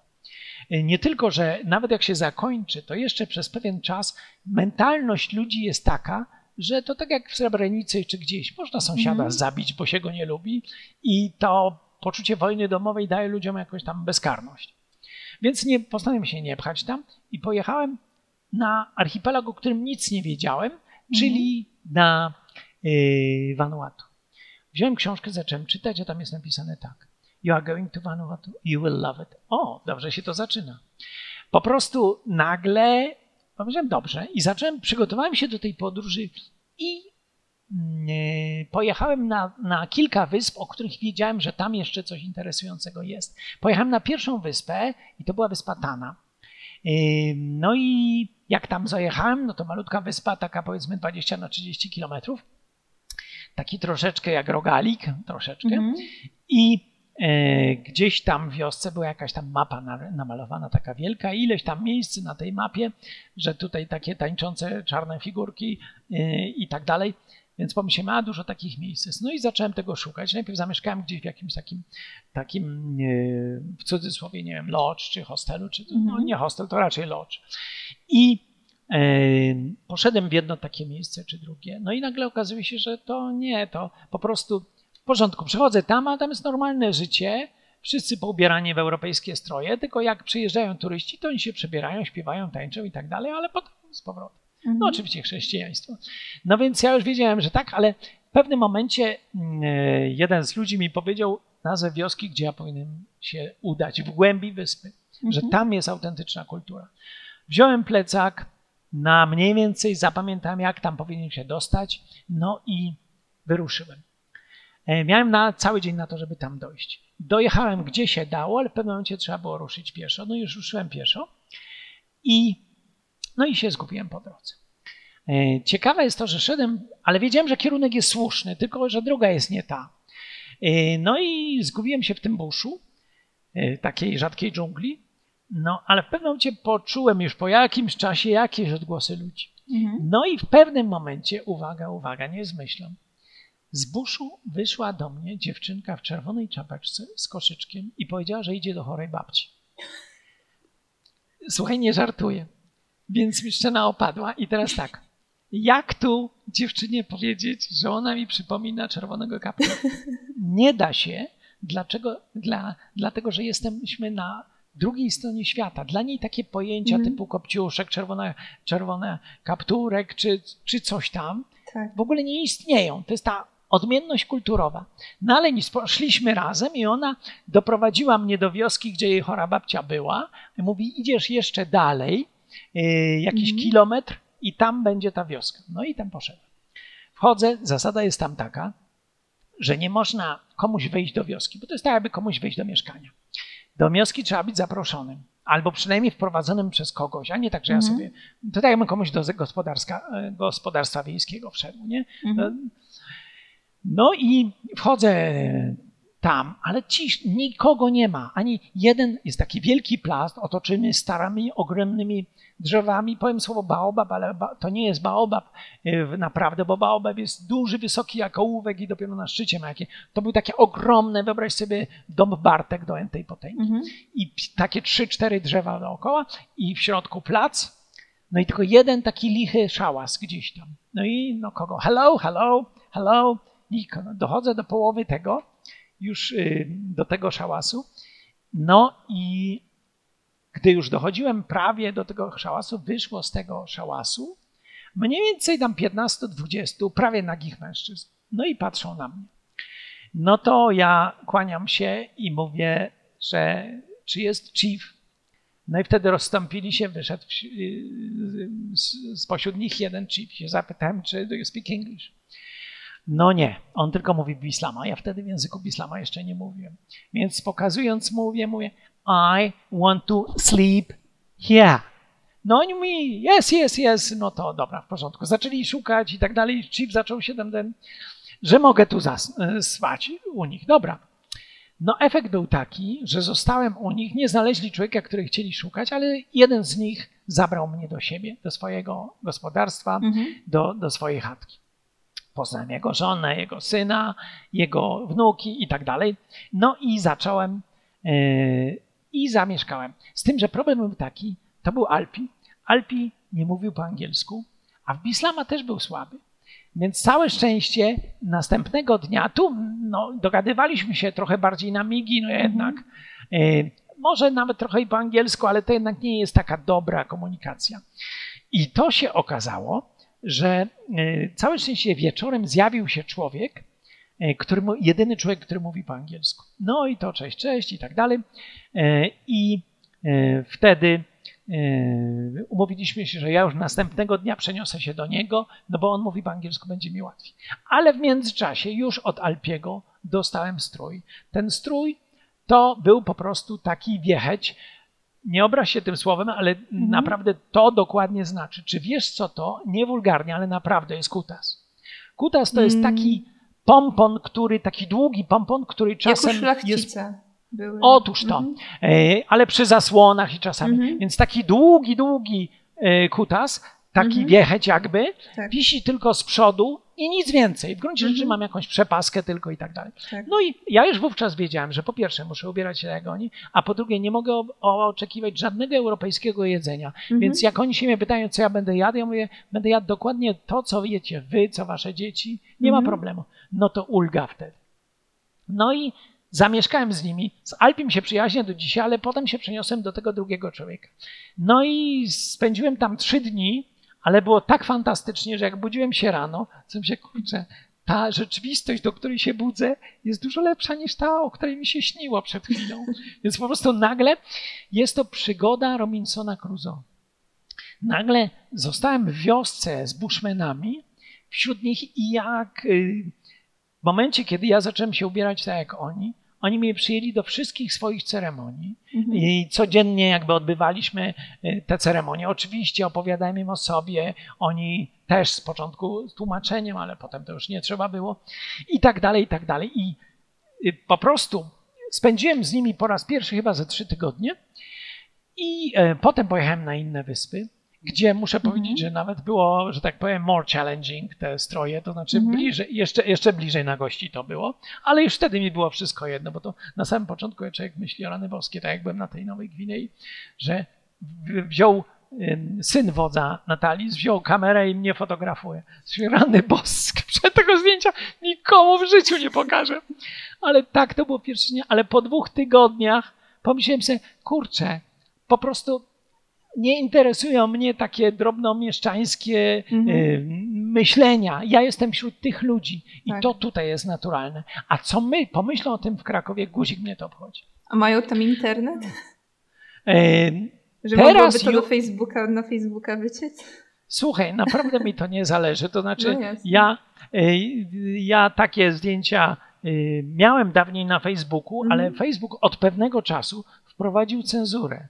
To znaczy, mhm. nawet te stare zdjęcia sprzed 10 lat położone na Facebooku, mhm. Y, teraz yy, nagle znowu podlegają cenzurze. No i wiesz, jaka jest cenzura na Facebooku, że nawet yy, obrazy Rubensa z Królewskiego Muzeum w Amsterdamie podchodzą, są cenzurowane i tak dalej.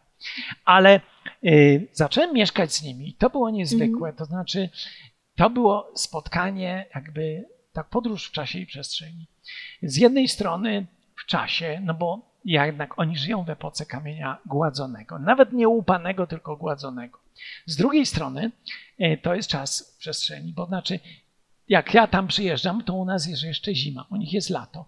Jak tam jest dzień, to w Polsce jest noc i tak dalej, i tak dalej. Wszystko jest inaczej, ale okazuje się, że ludzie w gruncie rzeczy na samym dnie wszędzie są tacy sami. Oczywiście ja w pewnym sensie mm, tam, no czym ja zyskałem? Że ja jak zobaczyłem, jak niektóre, niektóre dzieci czy niektóre dorośli mieli rozległe jakieś rany na nogach, na stopach czy gdzieś tam, no to brałem e, plaster, wziąłem dezynfekcję i tak dalej, im lepiłem te rany i tak dalej.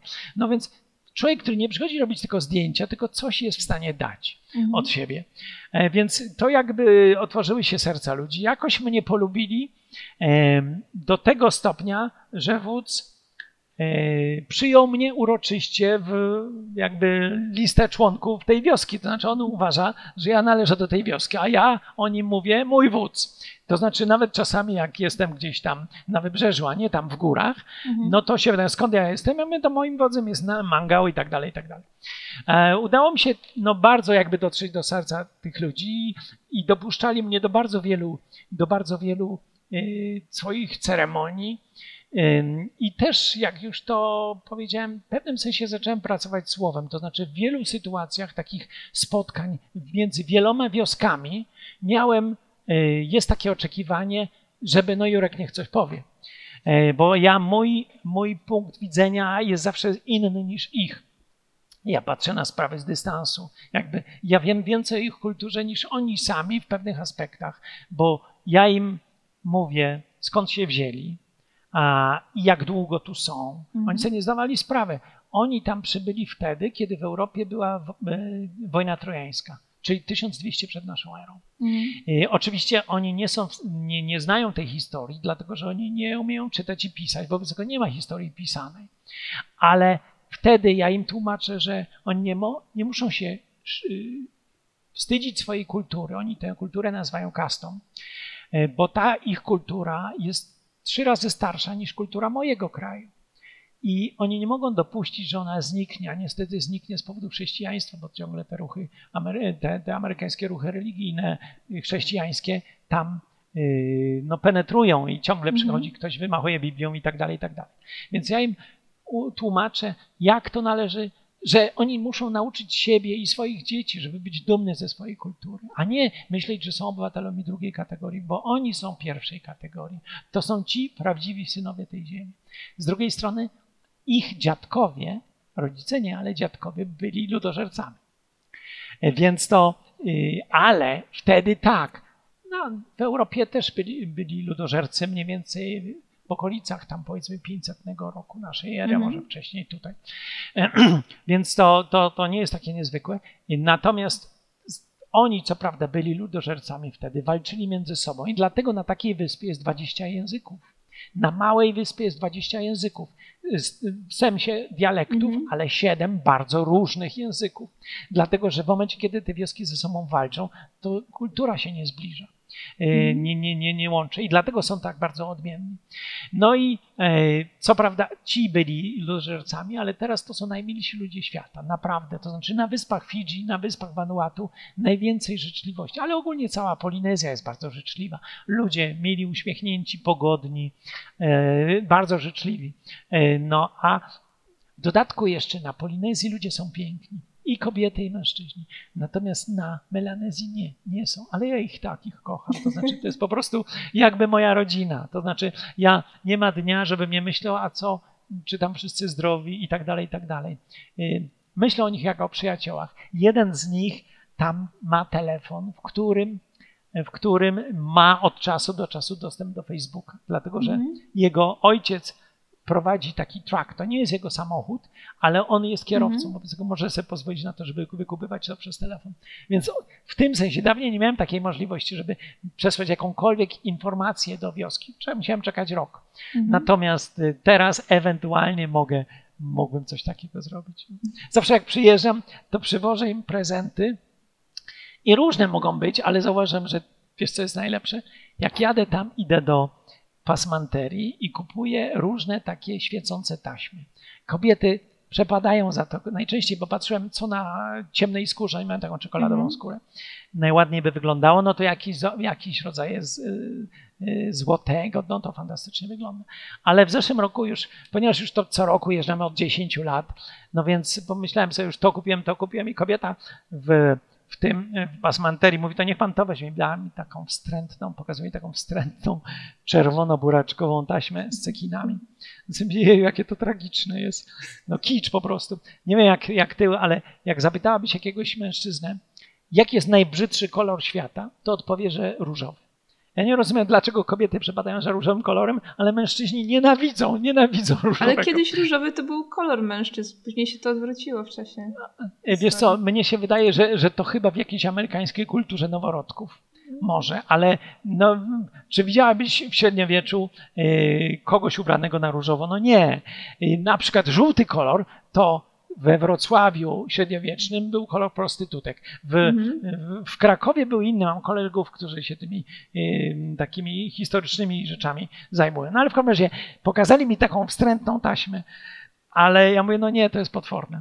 A pani mówi, niech mi pan zaufa, to się spodoba. Ja myślę, nie, no przecież nie będę czegoś takiego kupował. Mówi, niech mi pan zaufa. Kupiłem cały zapas tego. To znaczy, my damy panu obniżkę. Myślę, dobra, nie może być to samo. Słuchaj, w tym roku, jak przyjechałem z tym, szaleństwo. Kobiety, nie wiem, żeby się pobiły o to, ale rozdzieliłem to, to znajome znajomych przychodziły do mnie z, obdarować mnie czymś tylko po to, że jak za rok przyjadę, żebym przywiózł im właśnie taką czerwoną. Bo dla nich to jest, pro, to jest nie problem, to jest sprawa taka, że oni mają swoje uroczystości. Nazwiemy je w cudzysłowie dożynkami. Wtedy wioski się spotykają na tańce. Na tych tańcach nie ma żadnej w cudzysłowie muzyki instrumentalnej. Mhm. Jest tylko śpiew, taniec, klaskanie i tupanie i nic więcej. I tak się potrafią bawić przez całą noc do 8-9 rano. Mhm. Oczywiście do tego się ubierają. Ubierają się w różne kolorowe stroje, Mhm. spódniczkę strawy, ale do tego jeszcze inne rzeczy dochodzą. I teraz, jeśli taka kobieta może sobie głowę owinąć czerwoną taśmą, która jeszcze powiewa tymi cekinami, które się doskonale iskrzą w, w ogniskach, w Mhm. świetle ogniska, no to po prostu, no słuchaj, te kobiety tam mnie ubo- ubostwiały, no po prostu za taki prosty, prostą rzecz. Natomiast dawanie im takiego na przykład skrobaka do, do ziemniaków jest nietrafionym prezentem, dlatego że oni ziemniaków, takich słodkich, tylko kumala mają bardzo mało, ale Mhm. ogólnie to jest taro i jam, które mają bardzo grube łupy, Wobec tego nie można tego takim skrobakiem, to trzeba jednak robić maczetą i tak dalej. Więc tego teraz już wiem, że te trzeba e, cekiny przywozić dla kobiet, a dla mężczyzn, e, dla mężczyzn kolorowe sznury, takie, żeby e, złoto, czerwone, brązowe, żeby owinęli wokół pasa i ten Mhm. nambas, ten wiecheć, na to jest za, za ten. No i na początku rozdałem to samym wodzom, no bo ileż mogę tego przywieźć, nie metrów Mhm. Tak. samym wodzą i tak dalej, ale każdy o tym marzył, no to za rok już ten i teraz to już wszyscy to mają, no. Oj, tak rozgadałem się. Nie ma problemu. A czy jest jakieś miejsce, którego nie odwiedziłeś, a chciałbyś to zrobić? E, Mnóstwo rzeczy jest takich. Ja się zastanawiam, czy ma sens y, no, ciągle jeżdżenie tam. Mhm. W tym roku chciałem na przykład pojechać do Kalifornii, bo nie byłem tam Mhm. nigdy. E, Ale z drugiej strony to są takie rzeczy, gdzie może pojadę i się rozczaruję trochę. No bo jak ja już się przyzwyczaiłem wiesz, na takie opowieści typu właśnie, typu Robinson Crusoe. Kiedyś będąc yy, w Chile chciałem pojechać na wyspę Robinsona Crusoe prawdziwą. Mhm. Ta wyspa to jest wyspa na archipelagu Juan Fernandez, na mniej więcej 1000 kilometrów na zachód od y, Santiago de Chile, czy już na oceanie jestem. Tam naprawdę Aleksander Selkirk, czyli pierwowzór Robinsona Crusoe, spędził około 5 lat swojego życia i na własną prośbę panowie się pokłócili, został wyrzucony na, na ten i myślał, że miesiąc, dwa tamten i jakiś statek go podejmie, nie. No i mhm. po powrocie do Anglii, bo jeden z francuskich statków go podjął, y, w Anglii napisał dzienniki, napisał wspomnienia z tego. I te wspomnienia wziął y, na warsztat niejaki Daniel Defoe i z nich stworzył książkę, pierwszą powieść w zasadzie, mhm. nowożytną Przypadki Robinsona Crusoe. No więc chciałem pojechać na tą wyspę e, Robinsona. No i problem jest taki, że już miałem bilet na e, Wyspę Wielkanocną i to było oczywiste, że wtedy jadę. A gdybym poleciał wcześniej na Wyspę Robinsona, jest ryzyko, bo tam tylko malutkie samolociki lecą, że jeśli będzie parę dni złej pogody, to nie zdążę wrócić, bo samolot nie wystartuje. I wtedy stracę mój bilet na Wyspę Wielkanocną, który mhm. jest dość drogi, więc nie pojechałem. Pomyślałem sobie, nie, pojadę później. Ale jak wróciłem z Wyspy Wielkanocnej, mimo, e, jak już leciałem tam, to z góry zobaczyłem tą wyspę Robinsona, oczywiście, ale jak wróciłem z Wyspy Wielkanocnej, pomyślałem sobie, nie, no to, co ja widziałem na Wyspie Wielkanocnej, to w żaden sposób nie ma się do tego, co ja zobaczę na tamtej wyspie, gdzie już tam mieszkają tylko Chilijczycy. Mhm. Nie ma Polinezyjczyków, tak jak na Wyspie Wielkanocnej, która politycznie należy do Chile, ale jednak mieszkają na niej etnicznie yy, no, Polinezyjczycy. Wobec tego skierowałem się na na ziemię ognistą i tak dalej, i tak dalej. Mnóstwo jest rzeczy na świecie, które chciałbym zobaczyć, chociaż pewnie nie wszystkie, już wiem, mają tę samą wartość. To znaczy, mhm. mnie nie interesuje taka trochę turystyka, da, bardziej mnie interesuje podróżowanie. Podróżowanie w sensie docierania do. To nie jest tak, że na tej jednej wyspie Tana, o której opowiadałem teraz, yy, spędzam czas, bo mhm. jest tam na tymże archipelagu jest 80 wysp. No i ja na nich parę z nich szczególnie tych dużych, penetrowałem bardzo w głąb do tego stopnia, że docierałem do wiosek, w których nigdy żadnego białego człowieka nie było. Oni widzieli białego człowieka, kiedy oni jadą do cywilizacji, mhm. czyli do jedynego miasteczka, które jest na tej, na tej wyspie, ale jest mnóstwo takich fajnych rzeczy, gdzie można dotrzeć i, i zobaczyć. To jest, no to jest fantastyczna przygoda i znowu taka spotkania z ludźmi i inny custom, inne zwyczaje, no bo Inna wyspa to już wszystko jest inaczej się, inaczej ceremonie pogrzebowe, inne śpiewy i tak dalej. No tak, czyli najważniejsza jest naturalność według ciebie. Najważniejsze są spotkania z tak. ludźmi, wiesz? Okay, spotkania. spotkania. z ludźmi. To jest właśnie istota podróży. Tym się mhm. różni moim zdaniem podróż od turystyki, bo turysta przy całym no, takim sensownym jakby znaczeniu tego słowa, mhm. chce zobaczyć piramidy, chce się sfotografować pod kolosem czy wieżą Eiffla, natomiast nie siada z jakimś Francuzem w kafejce i nie gada z nim mhm. o codzienności. Nie? Natomiast podróżowanie polega na tym, że się dociera do zwykłych ludzi. Ja jadę bez jedzenia i bez namiotu. Jadę i liczę na to, że ktoś mnie weźmie do swojej chaty, będę u niego mieszkał, będzie mnie karmił. Oczywiście w, te, w pewnym sensie rewanżuję się im, e, mhm. w pewnym sensie, no w sensie finansowym, bo wiem, tak. że to na nich oni potem pójdą sobie na targ i kupią sobie różne rzeczy. Mhm. Nigdy takie pieniądze nie są jakby oczekiwane. To znaczy ja sam je daję, ale wiem, że równie dobrze mógłbym ich nie dać. Mhm. E, no i te spotkania z ludźmi to jest niezwykła sprawa. No i fajnie też trochę jakby zainwestowałem w to, że nauczyłem się języka Bislama, więc na właściwie i na Wyspach Salomona i mhm. na Vanuatu mogę się dogadać z, z tubylcami. I to jest ten, to jest główny język z tych 20 różnego rodzaju dialektów, czy... Nie, to znaczy w, na Vanuatu mhm. jest 100, 110 języków. 100, 110, mhm. z których 80 jest ciągle w użytku. Mhm. Natomiast, żeby ci ludzie przechodząc, przejeżdżając z jednej wyspy na drugą, mhm. mogli, yy, mogli się dogadać, wytworzyli sobie taki bardziej ogólny język, mm. który jest jakąś tam wersją Pidgin English. Z tym, że niech nikogo nie zmyli to, że jak jest English, to jest tak. Mm. Znając angielski, będziesz słyszała, że to brzmi jak angielski, mm. ale nic nie będziesz rozumiała. Oczywiście na przykład jak oni mówią, co to jest, mówią takie słowo daktaxus. Domyśliłabyś się, co to jest daktaxus? Dak to jest kaczka. E, natomiast sus to jest zniekształcenie słowa shoes, czyli buty. Buty kaczki, co to może być? Płetwy. A. No widzisz, okay. i to jest tak. Mi save olsem łanem kai kai rice. Mi save, to mi to wiadomo, ja. Mhm. Save to jest z francuskiego, że senu savon. Ja wiem. Mhm. Olsem łanem, olsem and one to brzmi po angielsku, ale to w sumie oznacza jak. Olsemłanem kaj kaj, to jest ich słowo, które mówi jeść, Mhm. a rajs to jest ryż. Ja wiem, jak się je ryż, prawda? Ol, Mhm. Kukum rajs, jak się gotuje ryż na Mhm. przykład i tak dalej. Więc y, jak znam ten Islama, to mogę przemawiać do tłumów. Y, Dawniej też przemawiałem do tłumów, ale, ale po angielsku i wtedy ktoś mnie tłumaczy i teraz zależnie od, byli ludzie, którzy tłumaczą dobrze. Mhm. To znaczy jakby docierają do istoty co, tego, co ja mówię, a czasami nawet to trochę podbarwiają. Natomiast jeden z moich znajomych, ten gospodarz, u którego mieszkam, jak ja mówię dwie minuty, to on to mówi 20 sekund. To samo, czyli to upraszcza do. No i ja wiem, że nie ma sensu w ten niuansę wchodzić, bo on i tak tego nie przetłumaczy, ale on nie robi tego złośliwie. Mhm. Ja myślę, że to też trochę wynika z tego, że tamten człowiek był bardziej jakby, jakby intelektualnie rozbudzony, natomiast ten zna tylko proste rzeczy typu jeść, spać, kupować, polować i tak dalej. Mhm. Wobec tego e, te wszystkie niuanse on nie jest w stanie przetłumaczyć. I wtedy ja już ograniczam swoje wypowiedzi, no bo co, po co się męczyć? Ale w momencie, kiedy zaczynam mówić w islama, to ja już sam kontroluję Mhm. to, o czym mówię, nawet jeśli to jest uproszczone, ale jednak mam na to wpływ. No, to jest taka inwestycja, która się opłaca. Jasne, to prawda. No.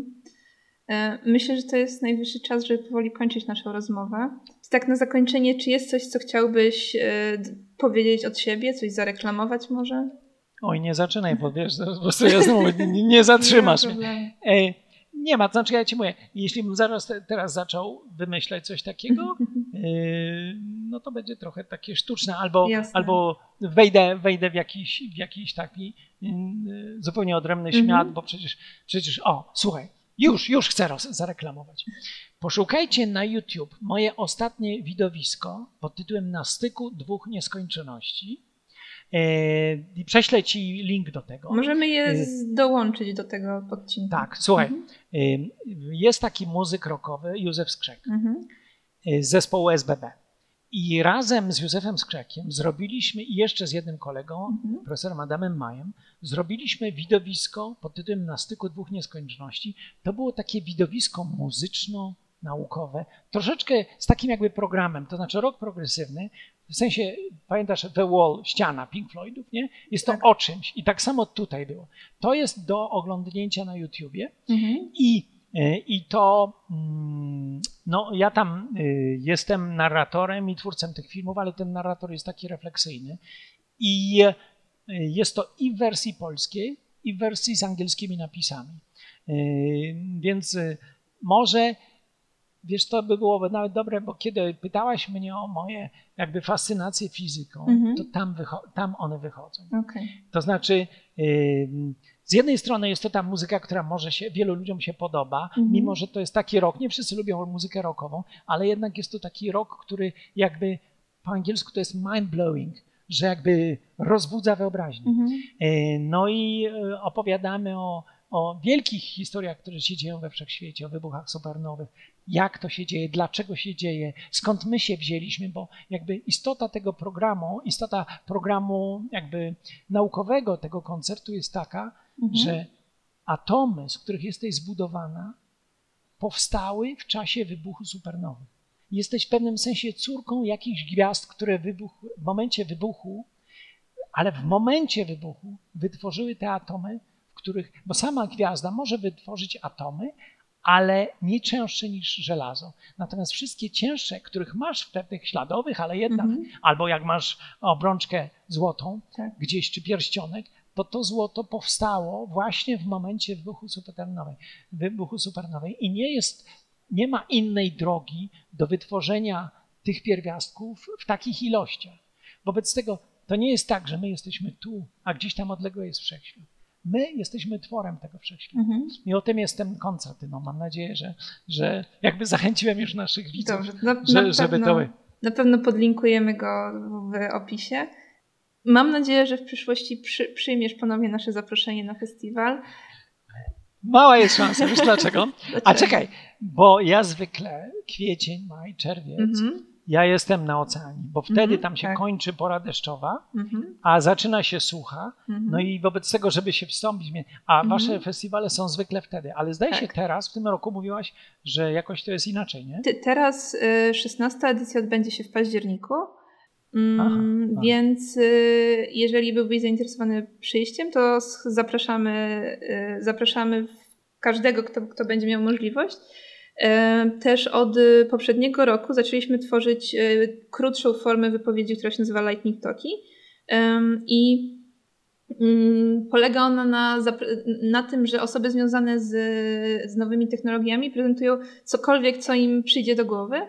I na przykład w tamtym roku na 15 edycji twórca CSS-a opowiadał o tym, jak fotografuje ryby. Więc myślę, że to byłaby też idealna możliwość, żeby, żebyś przedstawił swoje, swoje historie podróżnicze informatykom, bo jednak nie samym kodem programista żyje i myślę, że to na pewno byłoby bardzo ciekawe. Wiesz co, ale taka dobra konkluzja jest y, jakby y, tej naszej rozmowy, że to właśnie programowanie i język mm -hmm. C++ otworzyły mi drzwi na ogrom świata. Mm. To właśnie dlatego. Bez tego no nie miałbym szans pojeździć w takie miejsce. Więc to może jest jakaś taka wskazówka dla naszych widzów czy naszych słuchaczy. To jest pewien rodzaj y, jakby y, no, y, szansy na to, żeby nagle wzlecieć do gwiazd. Mhm. To prawda, to prawda. Myślę, że, że chyba możemy zakończyć w takim razie naszą, naszą rozmowę. To słuchaczom bardzo dziękuję za wysłuchanie. E, mam nadzieję, to jest najprawdopodobniej najdłuższy nasz odcinek do tej pory i mam nadzieję, że, że każdemu, każdemu on odpasował, bo mi się bardzo dobrze z Tobą rozmawiało. Słuchajcie, to teraz już rozumiecie, dlaczego Opus ma 1800 stron. No na pewno. E, koniecznie przesłuchajcie również innych rozmów, na przykład Kamila Grzybka e, rozmawiającego o dotnecie oraz o Domain Driven Design oraz Maxa i Beaty ze SFI przedstawiających jak działa zespół marketingu. Zapraszamy do śledzenia także naszych innych social mediów jak Facebook, Instagram i Twitter. No i do zobaczenia na 16 edycji SFI w październiku. Cześć! Cześć!